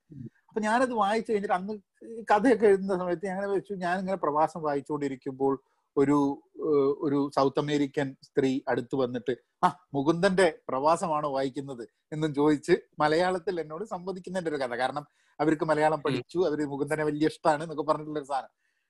നമ്മളുടെ തോട്ട് പോകുന്ന എന്തൊക്കെ കാര്യം. കാരണം നമ്മളിപ്പോ ഒറ്റയ്ക്കൊരു മുറിയിലിരുന്നിട്ട് പ്രവാസം വായിച്ചു കഴിഞ്ഞിട്ടുണ്ടെങ്കിൽ നമ്മളുടെ ചിന്ത അധികവും അതിൽ എസ് കെയുടെ കഥാപാത്രവും ഇതൊക്കെയായി ഇങ്ങനെ പോകുന്നതേ വരുള്ളൂ. ഇങ്ങനെയൊരു ഇങ്ങനെയൊരു ആംഗിള് നമുക്ക് പലപ്പോഴും കിട്ടില്ല. അതൊരു വലിയൊരു സംഭവമാണ്. അപ്പൊ ഈ മാതൃഭൂമിയിൽ ഇപ്പൊ വരുന്ന ഇത് അത് അത് കഴിഞ്ഞിട്ടാണോ പുസ്തകമായിട്ട് വരിക? ഇത് കംപ്ലീറ്റ് അത് കഴിഞ്ഞിട്ട് പുസ്തകമായിട്ട് വരും. അപ്പൊ അതൊക്കെ എഴുതിയിട്ടാണോ കൊടുക്കുക? എങ്ങനെയാണ് ജനറലി ഇതൊക്കെ? കംപ്ലീറ്റ് എഴുതി കഴിഞ്ഞതാണ്. പക്ഷേ ചെറിയ നമുക്ക് അങ്ങോട്ട് കൈവിടാൻ തോന്നില്ലല്ലോ. ഇടയ്ക്ക് വീണ്ടും ചെറുപ്പിലൊക്കെ വരുത്താൻ തോന്നുന്നു. അത്ര ആ നോവലില് രണ്ടായിരത്തി ഇരുപത് മെയ് പതിനാല് എന്ന് പറയുന്ന ഡേറ്റിന് വളരെ പ്രാധാന്യമുണ്ട്. അപ്പോ നോവൽ ആദ്യം ഞാൻ എഴുതുന്ന സമയത്ത് കൊറോണയും ഒന്നും ഇല്ല, ഏഹ് ഇല്ലാത്ത തരത്തിലാണ് ഇത് എഴുതി വെച്ചത്. നോക്കുമ്പോ ഇപ്പോ ഈ രണ്ടായിരത്തി ഇരുപത് മെയ് പതിനാലിന് ഞാൻ ആദ്യം എഴുതിയ പോലെ കാര്യങ്ങൾ ശരിയാവില്ല.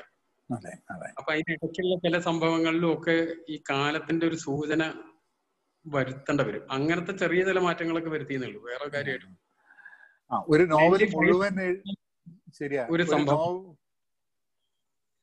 ആയിരത്തി തൊള്ളായിരത്തി തൊണ്ണൂറ്റി അഞ്ചില് സേലത്ത് കഴിഞ്ഞിട്ട് സേലത്തിനും ജുലാർപേട്ട് എന്ന് പറഞ്ഞ സ്ഥലത്തിനും ഇടയില് രണ്ട് തീവണ്ടികൾ നേർക്ക് നേർ കൂട്ടിയിട്ടിച്ചു. റെയിൽവേയിൽ ഒരു കാരണവശാലും സംഭവിക്കാൻ പാടില്ലാത്ത അപകടം. റെയിൽവേയിൽ ട്രെയിൻ ഡിറൈലാവാം, അല്ലെങ്കിൽ വേറെന്തെങ്കിലും പ്രശ്നങ്ങൾ വന്നും അറിയാം, മണ്ണിടിച്ചൽ വരാം, ഒക്കെ വരാം. ഇതങ്ങനെയല്ല, ഒരേ ലൈനില് രണ്ട് സൈഡിൽ നിന്ന് ഒരേ വണ്ടികൾ വിട്ട് രണ്ടും ഫുൾ സ്പീഡിൽ പോയി ഇടിച്ച് നൂറുകണക്കിന് ആളുകൾ മരിച്ചു. ശരിക്കും നടന്ന സംഭവമാണ്. നയൻറ്റി ഫൈവില് മെയ് പതിനാലാം തീയതിയാണ് അത്. സേലത്തിനും ജുലാർപെട്ടിനും ഇടയ്ക്ക് ലോക്കൂർ എന്നും പറഞ്ഞിട്ടൊരു സ്ഥലമുണ്ട്, ലോക്കൂർ ഡാനിഷ് പെട്ട്. ഈ ഡാനിഷ് പെട്ട് ഒരു ചെറിയ സ്റ്റേഷനാണ് ലോക്കൂർ. ഇതിനിടയിൽ വെച്ചിട്ടാണ് ഈ ആക്സിഡന്റ് നടന്നത്. ഈ നടന്നതുമായി ബന്ധപ്പെട്ട് അന്ന് ഈ ഡാനിഷ് പെട്ട് സ്റ്റേഷനിൽ ഉണ്ടായിരുന്ന സ്റ്റേഷൻ മാസ്റ്ററെ റെയിൽവേ പിരിച്ചുവിട്ടു. അയാളുടെ ഭാഗത്തു നിന്നുള്ള തെറ്റാണെന്ന്. അപ്പോ ഇദ്ദേഹം ആത്മഹത്യ ചെയ്തു. ശരിക്കും സൂയിസൈഡ് ചെയ്തത് തന്നെയാണ്. പക്ഷെ കഥയിൽ അയാൾ സൂയിസൈഡ് ചെയ്ത രീതി ഒക്കെ കുറച്ച് മാറ്റിയിട്ടാണ് നമ്മൾ പറയുന്നത്. ശരിക്കും അയാൾ സൂയിസൈഡ് ചെയ്ത രീതി ഇത്തിരി വ്യത്യാസം. അതിന്റെ ബേസിൽ നമ്മൾ മറ്റൊരു ഫിക്ഷൻ രണ്ടായിരത്തി ഇരുപതിൽ പറയുകയാണ്. അതാണ് നോവൽ. ഇരുപത്തഞ്ച് കൊല്ലത്തിന് ശേഷം മറ്റൊരു ഫിക്ഷൻ പറയുന്നത്.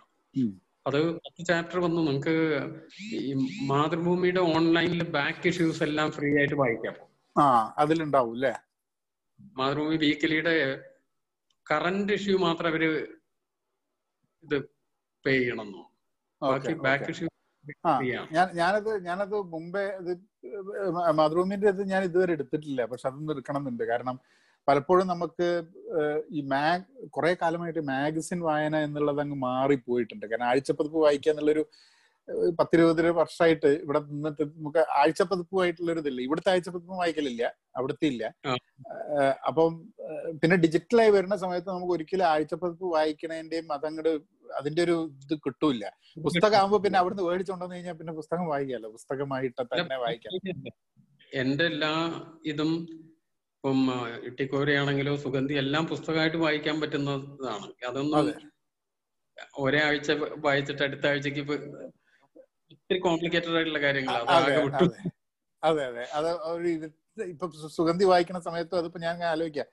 കാരണം അത് ആ ഒരു ഫ്ലോവിൽ വൺ ആഫ്റ്റർ ദ അതർ ഇങ്ങനെ ഇങ്ങനെ പോകേണ്ട ഒരു സാധനമാണ്. പക്ഷെ ഇത് ഞാൻ എന്തായാലും നോക്കാം. കാരണം ഞാൻ എത്രയോ വർഷമായി ഈ ഇങ്ങനെ വായിച്ചിട്ട് ഒരു സംഭവം അതൊന്ന് ഒന്ന് ശ്രമിച്ചു നോക്കണം. കാരണം ഒരു പഴയ ഓർമ്മ ഉണ്ടാവും ഒരു ഒരു നോവൽ ഇങ്ങനെ വായിച്ച് ഇതാവുന്നത്.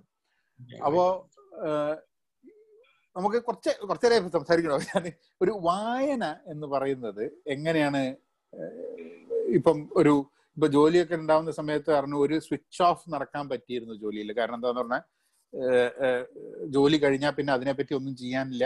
ഇന്നത്തെ മാതിരിയല്ല take the work to home and work from home to വീട്ടിൽ നിന്ന് ഓഫീസിലേക്കും ഓഫീസിൽ നിന്ന് വീട്ടിലേക്കും അവിടെ അവിടെ ഉള്ള ജോലികൾ എടുത്തു കൊണ്ടുപോകുക എന്നുള്ളൊരു സാധനമുണ്ട്.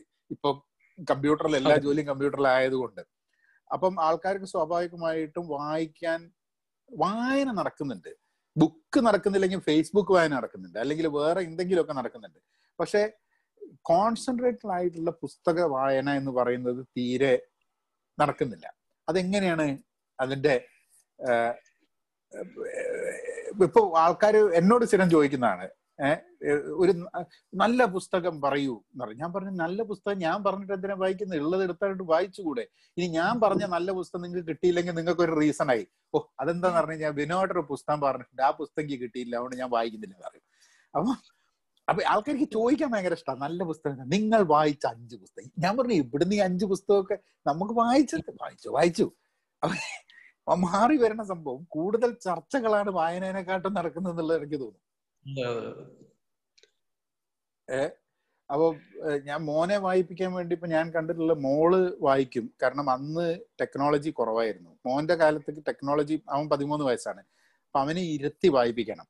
അപ്പൊ അവനെ ഇപ്പൊ കുറെ ഇവിടുത്തെ പുസ്തകങ്ങളൊക്കെ വായിച്ചിട്ട് ഞാനെന്ത് തന്നെ കഴിഞ്ഞ ദിവസം ആർ കെ നാരായണന്റെ പുസ്തകങ്ങൾ എടുത്തിട്ട് അവനോട് പറഞ്ഞു ഇതൊന്ന് വായിക്കാൻ പറഞ്ഞു. ഇപ്പൊ ബാച്ചുലർ ഓഫ് ആർട്സ് ഇരുന്ന് വായിച്ചപ്പോ ഇവന് മനസ്സിലാവുന്നില്ല. ഇവിടെ ജനിച്ചു വളർന്നുകൊണ്ട് അവിടുത്തെ കോൺസെപ്റ്റ് ഒന്നും മനസ്സിലാവുന്നില്ല. അപ്പൊ ഞാൻ പുസ്തകം കഴിഞ്ഞപ്പോ അവനോട് ചോദിച്ചു എങ്ങനെ ഉണ്ടായെന്ന് ചോദിച്ചു. പറഞ്ഞു not bad but very confusing എന്ന് പറഞ്ഞു. അപ്പൊ ഞാൻ ഇവനോട് ചോദിച്ചു ഇവരോട് ചോദിച്ചു വെരി കൺഫ്യൂസിങ് എന്ന് പറഞ്ഞു. അപ്പൊ ഇവരോട് ചോദിച്ചു എന്താണ് കൺഫ്യൂസിങ് എന്ന് ചോദിച്ചു. അപ്പം പറഞ്ഞു ഈ ആൾക്കാർ വാട്സാപ്പിൽ വിളിക്കുക അപ്പൊ വെരി കൺഫ്യൂസിങ് എന്ന് പറഞ്ഞു. അപ്പൊ ഞാൻ ചോദിച്ചു എന്താണ് കൺഫ്യൂസിങ് എന്ന് പറഞ്ഞപ്പോ അവൻ പറഞ്ഞത് അത് he is not able to decide whom to marry. He is going seeing one girl you know is this girl good for me is that girl good for. അപ്പൊ ബാച്ചലർ ഓഫ് ആർട്സിൽ ഈ പെണ്ണുകാണലാണ് മുഴുവൻ ഇതിന്. അപ്പൊ പറഞ്ഞു you love someone, you tell, you date, you decide uh, you want to marry, not marry. So simple. നൂറ്ററുപത് page ബുദ്ധിമുട്ടിക്കേണ്ട ആവശ്യം ഉണ്ടായിരുന്നു എന്നുള്ളതാണ്. വളർന്ന കൾച്ചറിന്റെ കൾച്ചറിന്റെ വ്യത്യാസമാണ്. അപ്പൊ അപ്പൊ കാരണം രസമാണ്. കാരണം ഇവിടെ വളർന്നിട്ട് നേരെ നമ്മൾ ആർ കെ നാരായണൻ കൊടുത്തു കഴിഞ്ഞിട്ട് ഇംഗ്ലീഷിലെ വായിക്കുള്ളൂ. അപ്പൊ ആർ കെ നാരായണൻ വായിച്ചു കഴിഞ്ഞിട്ട് അതാണെങ്കിൽ ഒരു വില്ലേജ് ആണ്, വളരെ ഒരു ടിപ്പിക്കൽ ട്രഡീഷണൽ സെറ്റിൽ ഉണ്ടാവുന്ന കഥകളാണ്. ഏഹ് പക്ഷെ ആ ഒരു ആ ഒരു change of discussion I mean reading pattern ഒക്കെ ഇപ്പോഴും ആൾക്കാരുടെ ഇടയിൽ വരുന്നുണ്ടെന്ന് തോന്നുന്നു. മലയാളത്തിൽ എനിക്ക് തോന്നുന്നു ഇപ്പോഴും വായനാശീലം കൂടുതലാണ്. പുതിയ ജനറേഷനിലുള്ള ആളുകളെ കുറിച്ച് എനിക്ക് നല്ല ഒപ്പീനിയൻ. എന്താണെന്ന് വെച്ചാല് അതിൽ അവർ വായിക്കുന്നുണ്ട്, ഇതേപോലെ അവർക്ക് കൃത്യമായിട്ടുള്ള ചില അഭിപ്രായങ്ങളുണ്ട്. ഇപ്പൊ മോ ചോദിച്ച പോലെ അവർ കൃത്യമായിട്ട് ചോദിക്കും,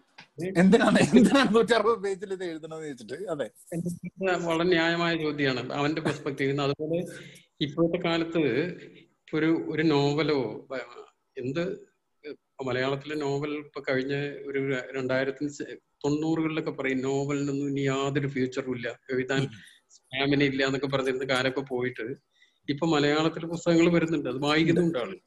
ഇപ്പം ബെന്യാമിനെ പോലെ അതുപോലെ കെ ആർ മീരെ പോലെയൊക്കെ എഴുത്തുകാരുടെ പുസ്തകങ്ങൾ വളരെ വ്യാപകമായിട്ട് വായിക്കുന്നുണ്ട്. അപ്പൊ അത് വായിക്കുന്നതില് ബഹുഭൂരിപക്ഷവും ഈ ചെറുപ്പക്കാരായിട്ടുള്ള ആളുകളാണ്. അപ്പൊ ഞാനൊക്കെ എഴുതാൻ തുടങ്ങി, ഞാൻ മനസ്സിൽ രണ്ട് കാര്യം ആലോചിച്ചു. ഒന്ന്, നമ്മുടെ ഒരു സീനിയർ ജനറേഷൻ ആയിട്ടുള്ള ആളുകളോട് അവരുടെ ഒരു പാറ്റ് അല്ലെങ്കിൽ അവർ ആ നന്നായിട്ട് കുഴപ്പമില്ല എന്ന് പറയുന്ന രീതിയിൽ എഴുതണോ, അതോ അടുത്ത ജനറേഷൻ വരുന്ന ചെറുപ്പക്കാരായിട്ടുള്ള ആളുകളെ കൊണ്ട് വായിപ്പിക്കാനോ എഴുതണോ? ഞാൻ തീരുമാനിച്ചു പുറത്ത് തട്ടാനുള്ളവർ കുറച്ചു കാലേ ബാക്കി ഉണ്ടാവുള്ളൂ, ഇവരെ കാലം ബാക്കി ഉണ്ടാവുള്ളൂ. അപ്പൊ അവരോടാണ് നമുക്ക് കമ്മ്യൂണിക്കേറ്റ് ചെയ്യേണ്ടത്.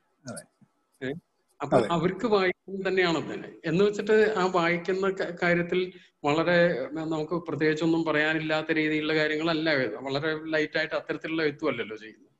പക്ഷെ അവരെ വായനയിലേക്ക് കൊണ്ടുവരിക. അപ്പൊ അതിന് അവരെ പ്രചോദിപ്പിക്കുന്ന കാര്യങ്ങൾ ഉണ്ടാവണം. ഇന്നത്തെ ഒരു മലയാളി എന്ന് പറയുന്നത് കേരളത്തിന്റെ ഒരു ജോഗ്രഫിക്കൽ സ്പേസിന്റെ ഉള്ളിൽ നിൽക്കുന്ന മലയാളിയല്ല, ഇന്ന് ഒരു ഗ്ലോബൽ മലയാളിയാണ്. നിങ്ങൾ ഉൾപ്പെടെ എല്ലാ ആളുകളും എത്രയോ സ്ഥലം ലോകത്തിന്റെ എല്ലാ ഭാഗത്തും മലയാളികൾ. ഇവരുടെ ഒക്കെ ജീവിതത്തിന് ലിറ്ററേച്ചറിൽ ഇടമുണ്ട്, ഇടമുണ്ടെങ്കിലേ വായന ഇതുപോലും മുമ്പോട്ട് പോകുള്ളൂ. എപ്പോഴും പഴയ മനോഹരമായ കുളത്തിലെയും അതിനെ പൂക്കളെയും പറ്റിയൊക്കെ പറഞ്ഞിരുന്നിട്ടുണ്ടെങ്കിൽ അങ്ങനെ ഇരിക്കാന്ന് മാത്രമേ ഉള്ളൂ ജനങ്ങളുടെ വായിക്കുന്ന ആളെ. എന്ന് വെച്ചിട്ട് കുളവും പൂവും മോശമായിട്ട് പറയുന്നതല്ല.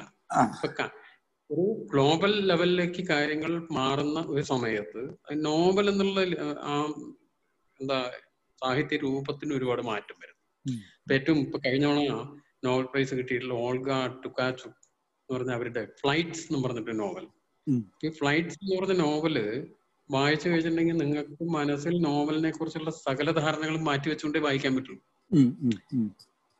ഓൾഗ അതില് ട്രാവൽ ഒരു മെയിൻ കാര്യമാണ്, ട്രാവൽ അനാട്ടമി ഇങ്ങനത്തെ വിഷയങ്ങൾ ചേർത്തിട്ടാണ് നോവൽ പറയുന്നത്. അപ്പൊ ഇതിന് ലോകം അംഗീകരിക്കുന്നു, നോബൽ സമ്മാനം കൊടുത്ത് അംഗീകരിക്കുന്നു ചെറിയ തരത്തിൽ.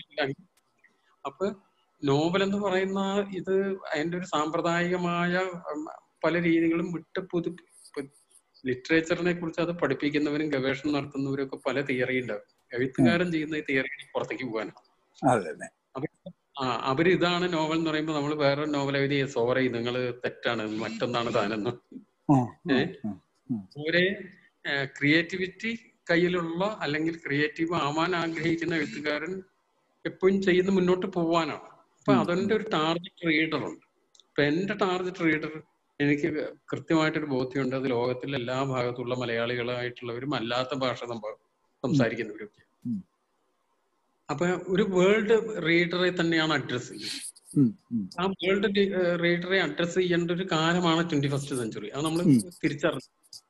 അപ്പൊ ഇത് അനുസരിച്ച് അപ്പൊ പക്ഷെ വലിയ ക്രിറ്റിസിസം ഉണ്ടാവും. അപ്പം മലയാള നോവല് മലയാളം അല്ലാണ്ട് ആവുന്നു, ശ്രീലങ്കയ്ക്ക് പോകുന്നു അല്ലെങ്കിൽ കൽക്കട്ടയ്ക്ക് പോകുന്നു, ഗൾഫിലേക്ക് പോകുന്നു, ബെന്യാമിന്റെ നോവല് ഗൾഫിലേക്ക് പോകുന്നു, മീര കൽക്കട്ടയിലേക്ക് പോകുന്നു, ഇവിടേക്ക് പോകുന്നു എന്നൊക്കെ പറഞ്ഞൊക്കെ ആരോപണങ്ങൾ. അപ്പൊ ഈ ആരോപണങ്ങൾ ഉന്നയിക്കുന്നവരോട് നമുക്ക് പ്രത്യേകിച്ച് ദേഷ്യമൊന്നുമില്ല, അവർക്ക് അവരുടേതായ രീതിയിലുള്ള ബോധ്യം ഉണ്ടാവും, അവർ പറയുന്നു. നമ്മൾ ഒരു വായനക്കാരൻ ആരാണ് ആരാണ് വായിക്കാൻ സാധ്യതയില്ല തിരിച്ചറിഞ്ഞിട്ട് അതനുസരിച്ച് തന്നെയാണ്. ഒരു കാര്യം വളരെ ഫ്രാങ്ക് ആയിട്ട് നമുക്ക് പറയാൻ പറ്റും, ആളുകൾ വായിക്കാൻ വേണ്ടിയിട്ടാണ് പുസ്തകം എഴുതുന്നത്. ഒരാള് ഞാൻ എന്റെ ഒരു ആത്മസംതൃപ്തിക്കായിട്ട് എഴുതുന്നു, ആര് വായിച്ചാലും വായിച്ചില്ലെങ്കിലും എനിക്ക് യാതൊന്നും ഇല്ലാന്ന് അങ്ങനെ എന്തൊക്കെ ആക്കെ പറയുന്നതെല്ലാം വെറുതെ ജാട പറയുന്ന കാര്യം. അതിലൊരു അർത്ഥം എഴുതണം. ഓരോരുത്തരും അവൻ അച്ചടിച്ചത് പബ്ലിഷ് ചെയ്യുകയാണെങ്കിൽ പ്രിന്റ് ചെയ്ത് പുസ്തകമായിട്ട് പബ്ലിഷ് ചെയ്യുന്നുണ്ടെങ്കിൽ അത് നാലാൾ വായിക്കണം എന്ന് ആഗ്രഹമുണ്ട്. അങ്ങനെ ആഗ്രഹമില്ലാത്ത കക്ഷിയാണെങ്കിൽ അത് പബ്ലിഷ് ചെയ്യില്ല. അങ്ങനെ അങ്ങനെയുള്ള ചില എഴുത്തുകാരുണ്ട്, അത് എന്റെ പബ്ലിഷ് ചെയ്യരുത്, കത്തിച്ചു കളയും എന്നൊക്കെ പറഞ്ഞ് വലിയ മഹാന്മാരായ എഴുത്തുകാരുണ്ട്. പബ്ലിഷ് ചെയ്ത് കഴിഞ്ഞിട്ടുള്ള എഴുത്തുകാരെ സംബന്ധിച്ചിടത്തോളം അത് ആളുകൾ വായിക്കണം എന്ന് ആഗ്രഹിക്കുന്നു. ബഹുഭൂരിപക്ഷം എഴുത്തുകാരും വായിക്കണം എന്ന് ആഗ്രഹിക്കുന്നവരാണ്. അപ്പൊ വായിക്കണമെങ്കിൽ അവനെ വായിക്കാൻ പ്രചോദിപ്പിക്കുന്ന കാര്യങ്ങൾ അതിലുണ്ടാവും. അത് അറിവാവണം, അനുഭവമാവാം, അവനെ ചിന്തിപ്പിക്കുന്ന ദർശനമാവാം, എല്ലാ കാര്യങ്ങളും ആവാം. ഒരു ഒരാൾ പ്രചോദിപ്പിക്കുന്ന കാര്യം മറ്റൊരാൾക്ക് പ്രചോദനം ആവണമെന്നില്ല, ഒരാൾക്ക് ഇഷ്ടപ്പെടണം, ഒരാൾക്ക് അത് ഇഷ്ടപ്പെടണമെന്നില്ല. അപ്പൊ അതേപോലെ പുതിയ വഴികളിൽ കൂടി എഴുത്തുകാർ പോകുന്നു. ഇപ്പം കഴിഞ്ഞ ഒരു പത്തോ എട്ട് പത്ത് കൊല്ലത്തൊക്കെ എടുത്തിട്ടുണ്ടെങ്കിൽ ഒരുപാട് നല്ല പുസ്തകങ്ങൾ മലയാളത്തിലുണ്ട്. ഇപ്പൊ സുഭാഷ് ചന്ദ്രന്റെ മനുഷ്യനാമുഖം, മനുഷ്യനാമുഖം, ആ സമുദ്രച്ചില രണ്ട് നല്ല നോവൽ, മീരയുടെ ആരാച്ചാർ, അത് കഴിഞ്ഞിട്ട് മീരയുടെ ഒരുപാട് നല്ല പുസ്തകങ്ങൾ വന്നു. ബെന്യാമിന്റെ ആടുജീവിതത്തിന് ശേഷവും ജാസ്മിൻ ഡേയ്സ് എന്ന് പറഞ്ഞ ട്രാൻസ്ലേഷൻ ആയിട്ട് വന്ന് ജെ സി ബോർഡൊക്കെ കിട്ടി. ഏഹ് ഇംഗ്ലീഷിൽ വന്ന് നല്ല അപ്രീസിയേഷൻ കിട്ടിയതാണ്. മീരയുടെ പുസ്തകങ്ങൾ ഇംഗ്ലീഷിൽ വന്നതാണ്. അതേപോലെ സുഭാഷ് ചന്ദ്രന്റെ പുസ്തകങ്ങൾ ഇംഗ്ലീഷിൽ വന്നിട്ടുണ്ട്. സമുദ്രശില വന്നിട്ടില്ല എന്നാണ്. മറ്റേ മനുഷ്യനാമ ഇംഗ്ലീഷിൽ വന്ന് ഇന്ത്യയിലെ ബെസ്റ്റ് ട്രാൻസ്ലേഷനുള്ള അവാർഡ്, ക്രോസ് വേർഡ് അവാർഡ് കിട്ടിയ പുസ്തകമാണ്. ബെന്നിയുടെ ക്രോസ് വേർഡ് അവാർഡ് കിട്ടിയ പുസ്തകമാണ്. ഇതൊക്കെ വ്യാപകമായിട്ട് വായിക്കപ്പെടുകയും ചർച്ച ചെയ്യപ്പെടുകയും ചെയ്യും. ഇപ്പൊ എന്റെ സുഗന്ധിയുടെ ഇംഗ്ലീഷ് ഹാർപ്പർ കോളിൻസ് ആണ് പബ്ലിഷ് ചെയ്തത്. അപ്പൊ സുഗന്ധി ഇംഗ്ലീഷ് വന്നപ്പോ എനിക്ക് ഏറ്റവും കൂടുതൽ റെസ്പോൺസ് അതിന് കിട്ടുന്നത് ഇന്ത്യയിൽ നിന്നുമല്ല, പുറത്തുനിന്നാണ്. പുറത്തുനിന്ന് റീഡേഴ്സിന്റെ അടുത്ത് നല്ല റെസ്പോൺസ് ഉണ്ട്. അത് കഴിഞ്ഞ രണ്ടായിരത്തി പത്തൊമ്പതില് പത്തൊമ്പതില് D S C South Asian literature prize എന്ന് പറഞ്ഞതിന്റെ ലിസ്റ്റിൽ വന്നു. പ്രൈസ് ഒന്നും കിട്ടിയില്ലെങ്കിലും അതിന്റെ ലിസ്റ്റിൽ, സൗത്ത് ഏഷ്യൻ ലിറ്ററേച്ചർ പ്രൈസിന്റെ ലിസ്റ്റിൽ വന്നു.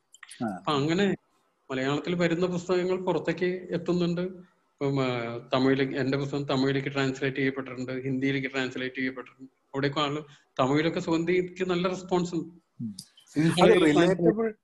റിലേറ്റബിൾ ആവുക എന്നുള്ളത് വലിയൊരു ഇതാണ്. കാരണം നമ്മളിപ്പോ ഒരു ട്രാൻസ്ലേഷൻ ചെയ്യുന്ന സമയത്ത് അതൊരു ഗ്ലോബൽ ഓഡിയൻസിന് റിലേറ്റബിൾ ആവുന്ന ഒരു തീം ആവുക എന്നതും കൂടെ വളരെ വളരെ ആവശ്യമായിട്ടുള്ളൊരു സംഭവമാണ്. തീർച്ചയായിട്ടും. പിന്നെ ആരോപണങ്ങൾ എന്ന് പറഞ്ഞു കഴിഞ്ഞിട്ടുണ്ടെങ്കിൽ ചലനം ഉണ്ടാക്കുന്നതല്ലേ ആരോപണത്തിന് വിധേയമാവുള്ളൂ. ചലനം ഉണ്ടാക്കുന്നത് ഒരിക്കലും ആരോപണത്തിന് വിധേയമാവില്ലല്ലോ. അല്ല, ഇത്രയുള്ളൂ. നമുക്ക് മനുഷ്യനായിട്ട് ബന്ധപ്പെടുന്ന എല്ലാ കാര്യങ്ങളും ഡൈനാമിക്കാണ്. അവന്റെ ജീവിതവും അവന്റെ പ്രപഞ്ചം തന്നെ വളരെ ചലനാത്മകമാണ്, പഠിച്ചുകൊണ്ടിരിക്കും. നിങ്ങൾക്ക് ഒരു പോയിന്റിൽ ഇതാണ് ശരി എന്ന് പറഞ്ഞാൽ അവിടെ നിന്നാൽ നിങ്ങൾ അവിടെ നിൽക്കും, ലോകം മുമ്പോട്ട് പോകും. സയൻസ് ആയാലും ടെക്നോളജി ആയാലും ലിറ്ററേച്ചർ ആയാലും ആർട്ടായാലും എന്താണെങ്കിലും ഒരു continuous process of rejuvenation in thinking and writing. ആ അപ്പൊ ഇതില് പക്ഷെ പലപ്പോഴും എന്താണെന്ന് വെച്ചാൽ ഓരോരുത്തർ അവന് പിന്നെ ഒരു പത്തോ ഇരുപത്തഞ്ചോ മുപ്പത് വയസ്സാകുമ്പോഴേക്കും ഒക്കെ വായിച്ച് മറിഞ്ഞും ഒക്കെ ഉള്ള ചില ബോധ്യങ്ങളിൽ അങ്ങോട്ട് നിന്ന് അങ്ങോട്ട് ഉറച്ചു പോകും. അത് അവന്റെ ഉള്ളിൽ ഒരു യാർഡ് സ്റ്റിക് ആയിട്ട് വർക്ക് ചെയ്യും. പിന്നെ എന്ത് കാണുന്നു ഇത് വെച്ചിട്ടായിരിക്കും അവൻ മെഷർ ചെയ്യും അവന്. അപ്പൊ തോന്നും, ഓ അത് ഇങ്ങനെയൊക്കെ ചെറുപ്പക്കാർ പോയി ആ ലോകത്തിന്റെ ഒക്കെ ഗതി എന്താന്ന് ചിന്തിക്കും. അത് ചിന്തിക്കണമെന്ന് അങ്ങനെ നിൽക്കും ചെറുപ്പക്കാർ, ലോകം അതിന്റെ വഴിക്ക്. അതെ, അത് പ്രവാസികൾ നാട്ടിലേക്ക് വന്നിട്ട് പറയും, നാട് വല്ലാണ്ട് മാറിപ്പോയി. അപ്പൊ ഇവന്റെ വിചാരം എന്താന്ന് പറഞ്ഞു കഴിഞ്ഞാൽ നാട് അവിടെ നിക്കണം. ഞാനൊക്കെ പോയി ഇങ്ങനെ ഇരുപത് കൊല്ലം കഴിഞ്ഞ് വരുമ്പോ നമുക്ക് ആ പെട്ടിപ്പിടി അവിടെ വേണം, നമുക്ക് നമ്മളുടെ ഗൃഹാതുരത്വം അതേപോലെ ഇൻടാക്ട് ചെയ്തിട്ട് അവിടെ വെക്കണം എന്നുള്ളതാണ് ഒരു ഉദ്ദേശം. പക്ഷെ ആ മൂവ്മെന്റ് വളരെ ഫാസ്റ്റ് ആയിട്ട് എല്ലായിടത്തും മാറിക്കൊണ്ട് നിൽക്കുകയാണ്. Some you might accept, some you might not accept. വിഷയമേ അല്ല, വിഷയമേ അല്ല. അത് ശരിയാണ്. അപ്പോ എനിക്ക് രണ്ട് കാര്യങ്ങൾ കൂടെ എനിക്ക് രണ്ട് കാര്യങ്ങളൂടെ ഉണ്ടായിരുന്നു. ഒന്ന് എന്താന്ന് പറഞ്ഞു കഴിഞ്ഞാൽ ഈ മിത്ത്, മിത്തിന്റെ ഒരു യൂസേജ് ഓഫ് മിത്ത് എന്ന് പറയുന്നത്. ഇപ്പൊ ഞാൻ ഫ്രാൻസിസും സുഗന്ധി രണ്ടിലും ഒരു മിത്തിൻ്റെതുണ്ട്. അത് അത് ബോധപൂർവം മിത്തിൻ്റെത് വരുന്നതാണോ, അല്ല കഥയുടെ ആസ്പദമായിട്ട് മിത്തിന്റെ ഒരു ആവശ്യമില്ലാതെ അത് പൂർണ്ണമാക്കാൻ പറ്റില്ല എന്നുള്ളത് കൊണ്ടാണോ, അല്ല മിത്തിനോടുള്ളൊരു ജനറൽ ഇതാണോ? മിത്തിന് വേണ്ടിയിട്ട് മിത്ത് ക്രിയേറ്റ് ചെയ്യുന്നില്ല നമ്മള്. നമ്മള് കഥ പറച്ചലിന്റെ ഭാഗമായിട്ട് സംഭവിക്കുന്നു. ഇപ്പൊ ഇട്ടിക്കോര എന്ന് പറഞ്ഞൊരു മിത്ത്, ഇട്ടിക്കോര ഇല്ല, ജീവിച്ചിരുന്ന ആളെ, അങ്ങനെ ഒരാളെ ഇല്ല. അത് മൊത്തം കഥയാണ്. അതിന്റെ ആദ്യത്തെ പേജിൽ നമ്മൾ പറയുന്നതാണ് സത്യം. ഇത് ചരിത്രമല്ല, കെട്ടുകഥകളും കേട്ടുകേൾവികളും ചേർത്തൊരു കഥ പൊലിപ്പിച്ചെടുക്കുക. ഈ കഥ പറയാൻ വേണ്ടിയിട്ട് കഥ വായിക്കുന്ന ആളുടെ കണ്ണിൽ നോക്കിയാൽ അറിയാം. അപ്പൊ കഥ നമ്മൾ പറയാണെങ്കിൽ കേൾക്കണ ആളുടെ കണ്ണിൽ നോക്കിയാൽ അറിയാം നമ്മുടെ കഥ ശരിയാവുണ്ട്. അപ്പൊ അയാളെ അതിലേക്ക് പ്രേരിപ്പിക്കണമെങ്കിൽ കഥ പറച്ചിലിന്റെ പല വഴികളുണ്ട്. ഈ മിത്തുകളിലേക്ക് പോകുമ്പോൾ അത് റിയാലിറ്റിയിൽ നിന്ന് ഭാവനയിലേക്കുള്ള ഒരു കുതിച്ചുചാട്ടമാണ്. മിത്ത് പൂർണ്ണമായിട്ട് റിയലോ പൂർണ്ണമായിട്ട് ഭാവനയോ അല്ല, രണ്ടിന്റെയും ഒരു വിചിത്ര സങ്കേതത്തിൽ നിർമ്മിക്കപ്പെടുന്ന ഒരു സാധനമാണ് മിത്ത്. അപ്പൊ എന്നാൽ അതിന് ആ മിത്തിനെ പൂർണ്ണമായ വിശ്വാസം പല രീതിയിൽ പല രീതി ഇപ്പൊ ലെവിസ് സ്ട്രോസ് എന്നൊക്കെ പറയുമ്പോൾ പല വളരെ വിശദമായിട്ട് അതിനെപ്പറ്റി പഠനങ്ങളുണ്ട്. അപ്പൊ ഈ മിത്ത് നമ്മുടെ കഥ പറയുമ്പോൾ ആ കഥ കൂടുതൽ എഫക്റ്റീവ് ആവാൻ, കഥ കമ്മ്യൂണിക്കേറ്റ് ചെയ്യാൻ, നമ്മൾ പറയുന്ന കാര്യങ്ങൾ കമ്മ്യൂണിക്കേറ്റ് ചെയ്യാൻ, അല്ലെങ്കിൽ ഭാവനയുടെ സാധ്യതകൾ പൂർണ്ണമായിട്ട് ഉപയോഗിക്കാൻ അത് മിത്ത് കൂടെ ചിലപ്പോൾ സാധിക്കും. അപ്പൊ നമ്മൾ ഒരു കാൽ ശ്രീപാദമലയിലും അല്ല ഒരു കാൽ സിഗിരിയയിലും അടുത്ത കാൽ ശ്രീപാദമലയിലും വെച്ച് സുഗന്ധി ആകാശത്തിൽ എന്റെ ഒപ്പം നടന്നു എന്ന് എഴുതുകയാണ്. ഇത് സുഗന്ധി ഒരു മിത്താവുമ്പോൾ മാത്രമേ സാധ്യമാവൂ. അപ്പൊ സുഗന്ധിയുമായി അല്ലെങ്കിൽ ആണ്ടാൾ ദേവനായകിയുടെ ആ ഒരു മിത്തിക്കലായിട്ടുള്ള ഒരു എലമെന്റ് കൂടി ആ കഥ പറയുന്നത് കൊണ്ടാണ് ആ കഥ വായനക്കാരിലേക്ക് എത്തുന്നത്. ഇപ്പൊ ഇട്ടിക്കോര എന്ന് പറഞ്ഞ ആള് ജീവിച്ചിരിക്കുന്നില്ല എന്ന് ഞാൻ തന്നെ പറഞ്ഞാലും ആളുകൾ വിശ്വസിക്കാത്ത തരത്തിൽ ഉണ്ട് എന്ന് പറയുന്ന ഒരുപാട് സുഹൃത്തുക്കൾ ഇരിക്കുന്നു. ഏഹ് പതിനെട്ടാം നൂറ്റാണ്ടിൽ ഉണ്ട് എന്ന് വിശ്വസിക്കുന്നവരുണ്ട്. അപ്പൊ വളരെ അടുത്ത ദിവസം ബാംഗ്ലൂരിൽ നിന്ന് ഒരു സുഹൃത്ത് വിളിച്ച് ഫോണിൽ വിളിച്ചിട്ട് സംസാരിച്ചിട്ട് പറയാം, അടുത്ത ഫ്ലാറ്റില് ഒരു പതിനെട്ടാം കൂറ്റുകാരാണ് താമസിക്കുന്നത്. ഞാൻ പറഞ്ഞു അങ്ങനെ പതിനെട്ടാം കൂറ്റുകാരൊന്നും ഇല്ല, നമ്മൾ കാര്യമല്ലേ, നിങ്ങൾ ഇങ്ങനെ ഏയ് അല്ലല്ല നിങ്ങൾ അതൊക്കെ ഭയന്നിട്ട് പറയാത്തതാണ്. അപ്പൊ അയാൾക്ക് സംശയമൊന്നുമില്ല.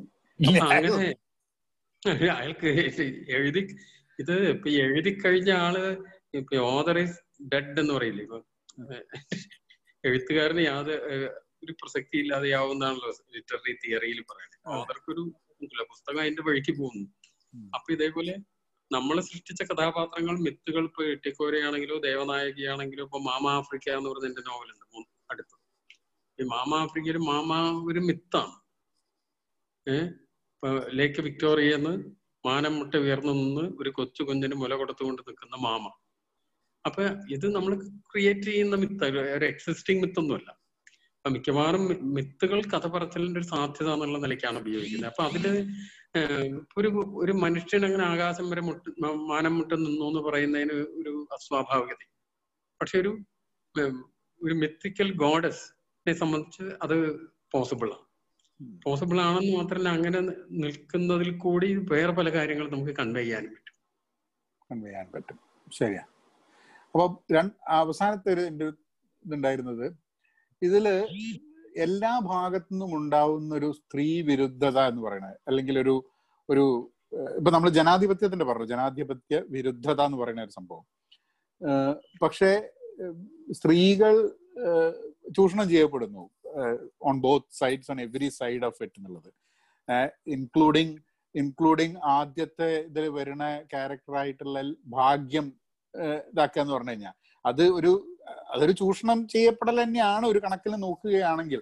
കാരണം അപ്പൊ പ്രസന്റിലും പാസ്റ്റിലും മിത്തിലും ചൂഷണം ചെയ്യപ്പെടുന്നു എന്നുള്ളൊരു ഫാക്ടറും കൂടെ വരുന്നുണ്ടല്ലോ അല്ലേ. ഇന്ന് ഇപ്പൊ നമ്മുടെ നമുക്ക് ഉദാത്തമായ സങ്കല്പങ്ങൾ നമ്മുടെ മനസ്സിൽ ഉണ്ടാവാൻ പറ്റില്ല, പൊളിറ്റിക്കലി കറക്റ്റ് ആയിട്ടുള്ള സ്റ്റാൻഡുകൾ നമുക്ക് അതിന്റെ മാതൃകകൾ നമുക്ക് വേണം. പക്ഷെ ചുറ്റുള്ള റിയാലിറ്റി എന്ന് പറയുന്നത് വളരെ ആർത്തിയും സ്വാർത്ഥതയും വയലൻസും നിറഞ്ഞ ഒരു റിയാലിറ്റി. സൊസൈറ്റി വളരെ സ്ത്രീവിരുദ്ധമാണ് ഇന്ന്. ഓരോ ദിവസവും അല്ലെങ്കിൽ എവറി മിനിറ്റ് ഓർ സെക്കൻഡ് നമ്മൾ സ്ത്രീകൾക്കെതിരെ നടക്കുന്ന വളരെ ക്രൂരമായ കുറ്റകൃത്യങ്ങളുടെ വാർത്തകൾ കേൾക്കാൻ വിധിക്കപ്പെട്ടവരായിരുന്നു. അപ്പൊ ഇതിനെ പ്രോബ്ലമാറ്റൈസ് ചെയ്യുമ്പോൾ നമുക്ക് സ്വാഭാവികമായിട്ടും ഇത്തരം വിഷയങ്ങളെ മുന്നോട്ട് വെച്ചുകൊണ്ട് തന്നെ പ്രോബ്ലമാറ്റൈസ് ചെയ്യാൻ പറ്റുള്ളൂ. ഇതൊന്നും ഇല്ല വളരെ സുന്ദരം മനോഹരം എന്ന് പറയുന്നാൽ അതിലൊരു അർത്ഥമില്ലാത്തത്. സുഗന്ധിയിലാണെങ്കിലോ ഇട്ടിക്കോരയിലാണെങ്കിലോ നമ്മൾ ഇട്ടിക്കോര വരുന്ന സമയത്ത് അതിൽ ഓൺലൈൻ സെക്സ് റാക്കറ്റുകളെ കുറിച്ച് ടൂ തൗസൻഡ് എയ്റ്റിലാണ് എഴുതുന്നത്. പുസ്തകം ടൂ തൗസൻഡ് എയ്റ്റിലാണ് മാഗസിനിൽ സീരിയലൈസ് ചെയ്ത് വരുന്നത്, നയനില് പുസ്തകമായിട്ട് വരും. ഈ ടൂ തൗസൻഡ് എയ്റ്റില് ഇത് എഴുതുന്ന സമയത്ത് പൂർണ്ണ ബോധ്യത്തോടു കൂടിയാണ് എഴുതുന്നത്. ഈ റാക്കറ്റ് ഉള്ളതായിട്ടും ഇത്തരം റാക്കറ്റുകൾ നിലവിലുള്ളതായിട്ടും അത് ഓപ്പറേറ്റ് ചെയ്യുന്നതായിട്ടും നമുക്ക് കൃത്യമായിട്ടുള്ള ബോധ്യത്തിന്റെയും തെളിവിന്റെയും അടിസ്ഥാനത്തിലാണ് നമ്മൾ എഴുതുന്നത്. പക്ഷെ അന്ന് സൊസൈറ്റിക്ക് അത് കൺവിൻസിങ് അല്ല. ഇത് വന്ന സമയത്ത് നമ്മുടെ ഇപ്പൊ കേരളത്തിലെ മലയാളി വായനക്കാരെ സംബന്ധിച്ച് ഏയ് അങ്ങനെയൊന്നും എന്താ എന്തെങ്കിലും ഒരു കാരണമില്ലാതെ ഒരു സ്ത്രീ അങ്ങനെ ആവില്ല. ഇട്ടിക്കോരയിലെ സ്ത്രീ കഥാപാത്രങ്ങൾ പ്രത്യേകിച്ച് അവർ വഞ്ചിക്കപ്പെട്ടവരോ ചതിക്കപ്പെട്ടവരോ അല്ലെങ്കിൽ ജീവിക്കാൻ ഗതിയില്ലാതെ കണ്ട് പ്രോസ്റ്റിറ്റ്യൂഷന് പോയവരോ അല്ല. മനഃപൂർവ്വം അങ്ങനെ അല്ലാത്ത ആക്കിയതാണ്. എനിക്ക് വേണമെങ്കിൽ ഇവരൊക്കെ ഇട്ടിക്കോരയിൽ ഉപേക്ഷിച്ച കഥാ ചാപ്റ്റേഴ്സ് ശൈലി, രേഖ, രശ്മി, ബിന്ദു എന്ന് പറഞ്ഞ കഥാപാത്രങ്ങൾ ഓരോരുത്തരും എങ്ങനെ ഈ അവസ്ഥയിലേക്ക് എത്തി എന്ന് വിശദീകരിക്കുന്ന ചാപ്റ്റർ ഉണ്ടായിരുന്നു. ആ ചാപ്റ്റർ കുറച്ച് കഴിഞ്ഞപ്പോൾ എനിക്ക് തോന്നി അത് ആവശ്യമില്ല. എന്താ വെച്ചാൽ അത്തരത്തിലുള്ള ന്യായീകരണത്തിന് ഒരു പ്രസക്തി ഇല്ല ഈ ട്വന്റി ഫസ്റ്റ് സെഞ്ചുറിയിൽ. സോ ഇരുപത്തൊന്നാം നൂറ്റാണ്ടിൽ എത്തുമ്പോൾ മനുഷ്യൻ പട്ടിണി കടന്ന് ജീവിക്കാൻ ഗതിയില്ലാതെ എല്ലാം അങ്ങനത്തെ കാര്യങ്ങൾക്ക് പോകും. അല്ലെങ്കിൽ ഒരു കൊലപാതകം നടത്തുന്നത് മറ്റേ പാവങ്ങൾ നോവലിലുള്ള പോലെ ഉള്ള മോഷണം നടത്തുന്നതോ എന്നുള്ള കാലല്ല. അല്ലെങ്കിൽ ഒരുത്തിനെ കൊല്ലുന്നത് പ്രതികാരത്തിനോ പ്രതിരോധത്തിനോ അല്ല, മറ്റുള്ളവന്റെ കാശ് വാങ്ങിയിട്ട് കൊല്ലുന്ന കാലമാണ്. ഒരു വെറുപ്പില്ലാത്ത അല്ലെങ്കിൽ ഒരു തരത്തിലും നമ്മുടെ ശത്രു അല്ലാത്ത ഒരാളെ കൊല്ലാൻ തയ്യാറാവാണ്. ഒരു ലക്ഷോ രണ്ട് ലക്ഷമോ കൊടുക്കാൻ ചെയ്യാം. അല്ലെങ്കിൽ ഇത്തരത്തിലുള്ള വ്യഭിചാരത്തിനോ അത്തരം കാര്യങ്ങൾക്ക് പോകുന്നവർ അതിന്ന് പണം കിട്ടി അതിന്റെ ആഘോഷപൂർണമായ ജീവിത സാധ്യതകൾക്ക് വേണ്ടി ഇഷ്ടംപോലെ ഉദാഹരണങ്ങൾ നോവൽ തന്നു കഴിഞ്ഞപ്പോൾ ഉദാഹരണങ്ങൾ ഒന്നൊന്നായിട്ട് നമ്മുടെ സൊസൈറ്റി നമുക്ക് വിശദീകരിക്കാതെ തന്നെ ആളുകൾക്ക് ഇത് സ്വാഭാവികമാണെന്നുള്ളത്. എന്താണെന്ന് വെച്ചാൽ ഈ വന്നിട്ടുള്ള ഇപ്പൊ തന്നെ ലേറ്റസ്റ്റ് ചർച്ചകളിൽ നോക്കും, അവർക്കൊക്കെ ഇങ്ങനത്തെ കാര്യങ്ങൾക്ക് പോകേണ്ടവ എന്തെങ്കിലും ആവശ്യമുള്ള ആളുകളാണ്. അപ്പോ മനുഷ്യന്റെ ഇത്തരം കാര്യങ്ങളിലേക്ക് അവർ പോകുന്നതിന് ന്യായീകരിക്കേണ്ടതോ അല്ലെങ്കിൽ അതിന്റെ ഒരു പ്രസക്തിയില്ല. അത് അതുപോലെ തന്നെ സ്ത്രീകൾ പൂർണ്ണമായിട്ട് അടിച്ചമർത്തപ്പെടുന്നവരും അവര് സഫർ ചെയ്യുന്നവരും ഒരു അവര് കംപ്ലീറ്റ് റിസീവിങ് എൻഡിലാണെന്ന് പറയുന്നത് അതിലും അത്ര ശരിയല്ല. അതിലും വളരെ ക്രിക്കഡായിട്ടുള്ള ആളുകൾ വളരെ തന്ത്രപൂർവ്വം ഇത്തരം കാര്യങ്ങളൊക്കെ ആസൂത്രണം ചെയ്യുകയും നടപ്പാക്കുകയൊക്കെ ചെയ്യുന്നതിൽ ഞാൻ ഇത്രയും കാലം ജീവിച്ചതെന്ന് ഇപ്പൊ ഞാൻ അറ അറുപത് വയസ്സാവുന്നു, അറുപതായില്ല, അമ്പത്തൊമ്പത് കഴിഞ്ഞ് അറുപതിലേക്ക് നടന്നുകൊണ്ടിരിക്കുക മനസ്സിലാക്കിയ ഒരു കാര്യം മനുഷ്യരില് നല്ലവർ ചീത്തവർ എന്ന് രണ്ട് തരത്തിലുള്ള ആളുകള്, അവന്റെ ജനിച്ച നാട്, മതം, ജാതി, സ്ത്രീ, പുരുഷൻ, നിറം, ഇതൊന്നും ഇതിൽ ബാധകമല്ല. എല്ലാത്തിലും നല്ലവരും ചീത്തവരും ഉണ്ട്. ഇതിൽ ഏതെങ്കിലും ഒരു ലളിത സമവാക്യങ്ങൾക്ക് ഒരു തരത്തിലുള്ള പ്രസക്തി ഇല്ല. ഇപ്പം ഒരു പർട്ടിക്കുലർ കാസ്റ്റില് ഒരാൾ ജനിച്ചു, അല്ലെങ്കിൽ ഒരു പർട്ടിക്കുലർ റിലിജിയനിൽ ഒരാൾ ജനിച്ചു എന്ന് വെച്ചോ, അല്ലെങ്കിൽ ഒരു ഏതെങ്കിലും ഒരു രാജ്യത്ത് ജനിച്ചു എന്ന് വെച്ചാൽ അവൻ ചീത്തവനോ നല്ലവനോ ദുരിതം അനുഭവിക്കുന്നവനോ അല്ലാത്തവനോ ഒന്നും ആയി മാറുന്നില്ല. ഏതൊരുത്തന്റെ കയ്യിലും അധികാരം കിട്ടുന്നതോടുകൂടി അതുവരെ എത്ര സഫർ ചെയ്തവനാണെങ്കിലും അവനെ അത് വല്ലാതെ മാറ്റുന്നു. പവർ ആണ് അടിസ്ഥാനപരമായിട്ടുള്ള കാരണം.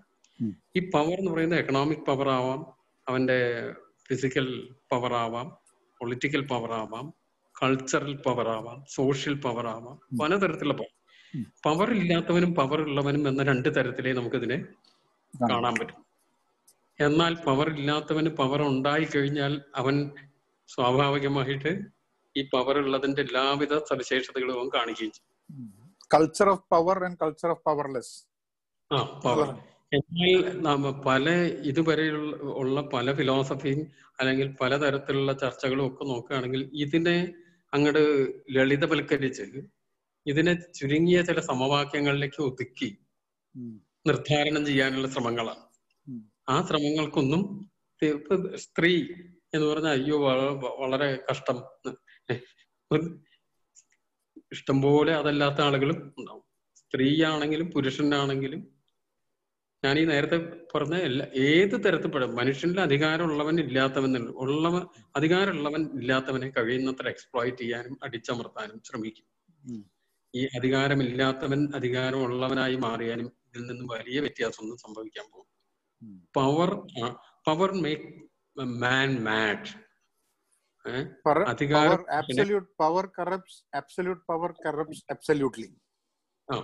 എന്ന് പറഞ്ഞതിന്റെ തന്നെ ഏറ്റവും അതാ അത് ബണാഷോ പറഞ്ഞ നൂറ് ശതമാനം സത്യമാണ്. അത് കറപ്ഷനെ കുറിച്ച് മാത്രമല്ല, ദ ഹോൾ ഹ്യൂമൻ ലൈഫ്. അപ്പൊ ഇതിനെയും അങ്ങനെ തന്നെയാണ് എനിക്ക് തോന്നിയിട്ടുള്ളത്. അപ്പോൾ നല്ലൊരു സംസാരമായിരുന്നു, നല്ലൊരു സൊറവർച്ചിലായിരുന്നു. ഏഹ് അപ്പോ നമ്മുടെ ചാപ്റ്ററിന്റെ പേര് തന്നെ സൊറാന്നാണ്. അപ്പൊ ഞാൻ അപ്പൊ എന്തായാലും ഇത് ഞാൻ ഇന്ന് ഇടുന്നുണ്ട്. അപ്പൊ ശനിയാഴ്ച ഞായറാഴ്ചക്കിട്ട് ആൾക്കാർ കാണട്ടെ അതിന്റെ. എന്റെ സ്നേഹം, സന്തോഷം, നമസ്കാരം. Okay, thanks. അപ്പൊ ഇനി നാട്ടിൽ വരുമ്പോ കാണാം നമുക്ക്. ആ, നാട്ടിൽ കാണാം. ഒരു കയ്യിൽ ഫോണിലോ അതുകൊണ്ടാണ് നമസ്കാരം വെറും മുഖത്ത് മാത്രമാക്കി നിർത്തുന്നത്. അതെ അതെ അതെ അതെ കുഴപ്പമില്ല. Okay, bye. അപ്പോൾ അതാണ് ഞങ്ങളെ സൊറവർച്ചൽ. അപ്പോൾ ഏതായാലും നിങ്ങൾക്ക് ഇഷ്ടപ്പെട്ടു തോന്നുന്നു. ഇത് ഈ അവസാനത്തെ സെഗ്മെൻറ്റ് നിങ്ങൾ കേൾക്കുന്നുണ്ട്, നിങ്ങൾ മുഴുവൻ കേട്ടിട്ടുണ്ടാവും. വളരെ എനിക്ക് വളരെ എൻജോയബിൾ ആയിട്ടുള്ളൊരു ഒരു ചർച്ചയായിരുന്നു. കുറേ കാര്യങ്ങൾ പഠിക്കാൻ പറ്റി, പിന്നെ പുസ്തകത്തിനെ പറ്റി, എഴുത്തിനെ പറ്റിയും. അത് കാരണം നമ്മൾ പുസ്തകം വായിക്കുന്ന സമയത്ത് നമുക്ക് പലപ്പോഴും ആ പുസ്തകം എഴുതാനുണ്ടായ സാഹചര്യത്തിനെ പറ്റിയിട്ടും ഒന്നും നമുക്ക് മനസ്സിലാവില്ല. കാരണം കുറേ കാര്യങ്ങൾ ഞാൻ അറിഞ്ഞിരുന്നില്ല. പുസ്തകം വായിക്കുന്ന സമയത്ത് ഇങ്ങനെയായിരുന്നു ആ പുസ്തകം എഴുതുന്നതിലേക്ക് എത്തിയത് എന്നുള്ളത് നമ്മൾ ഒരിക്കലും അറിഞ്ഞിട്ടില്ല. അപ്പോൾ എനിക്ക് വളരെ എൻജോയബിളായിട്ടുള്ളൊരു കോൺവെർസേഷൻ ആയിരുന്നു. നിങ്ങൾക്കും അത് ഗുണകരമാണെന്ന് വിചാരിക്കുക. നമുക്ക് ഇങ്ങനെ വേറെയും എഴുത്തുകാരുടെയൊക്കെ ആയിട്ടുള്ള ചില സ്വരവർച്ചലുകൾ നമുക്ക് പോഡ്കാസ്റ്റിലേക്ക് കൊണ്ടുപോകാം. ഒന്നര മണിക്കൂർ ഞങ്ങൾക്ക് കൂടുതലായി തോന്നിയില്ലെങ്കിലും ജർണോടെ നിങ്ങൾക്ക് കൂടുതലായി തോന്നിയോ ഈ ഒരു സമയം എന്നുള്ളത്. പക്ഷെ എന്നാലും ചില കാര്യങ്ങളൊക്കെ അങ്ങ് ഡീറ്റെയിൽഡായി പറഞ്ഞാലേ അതിനൊരു രസമുള്ളൂ. അപ്പോൾ നമുക്ക് വേറൊരു പരിപാടിയായിട്ട് ഇനിയും വരാം. എന്നാൽ പിന്നെ അങ്ങനെയാക്കാം. ഓക്കെ.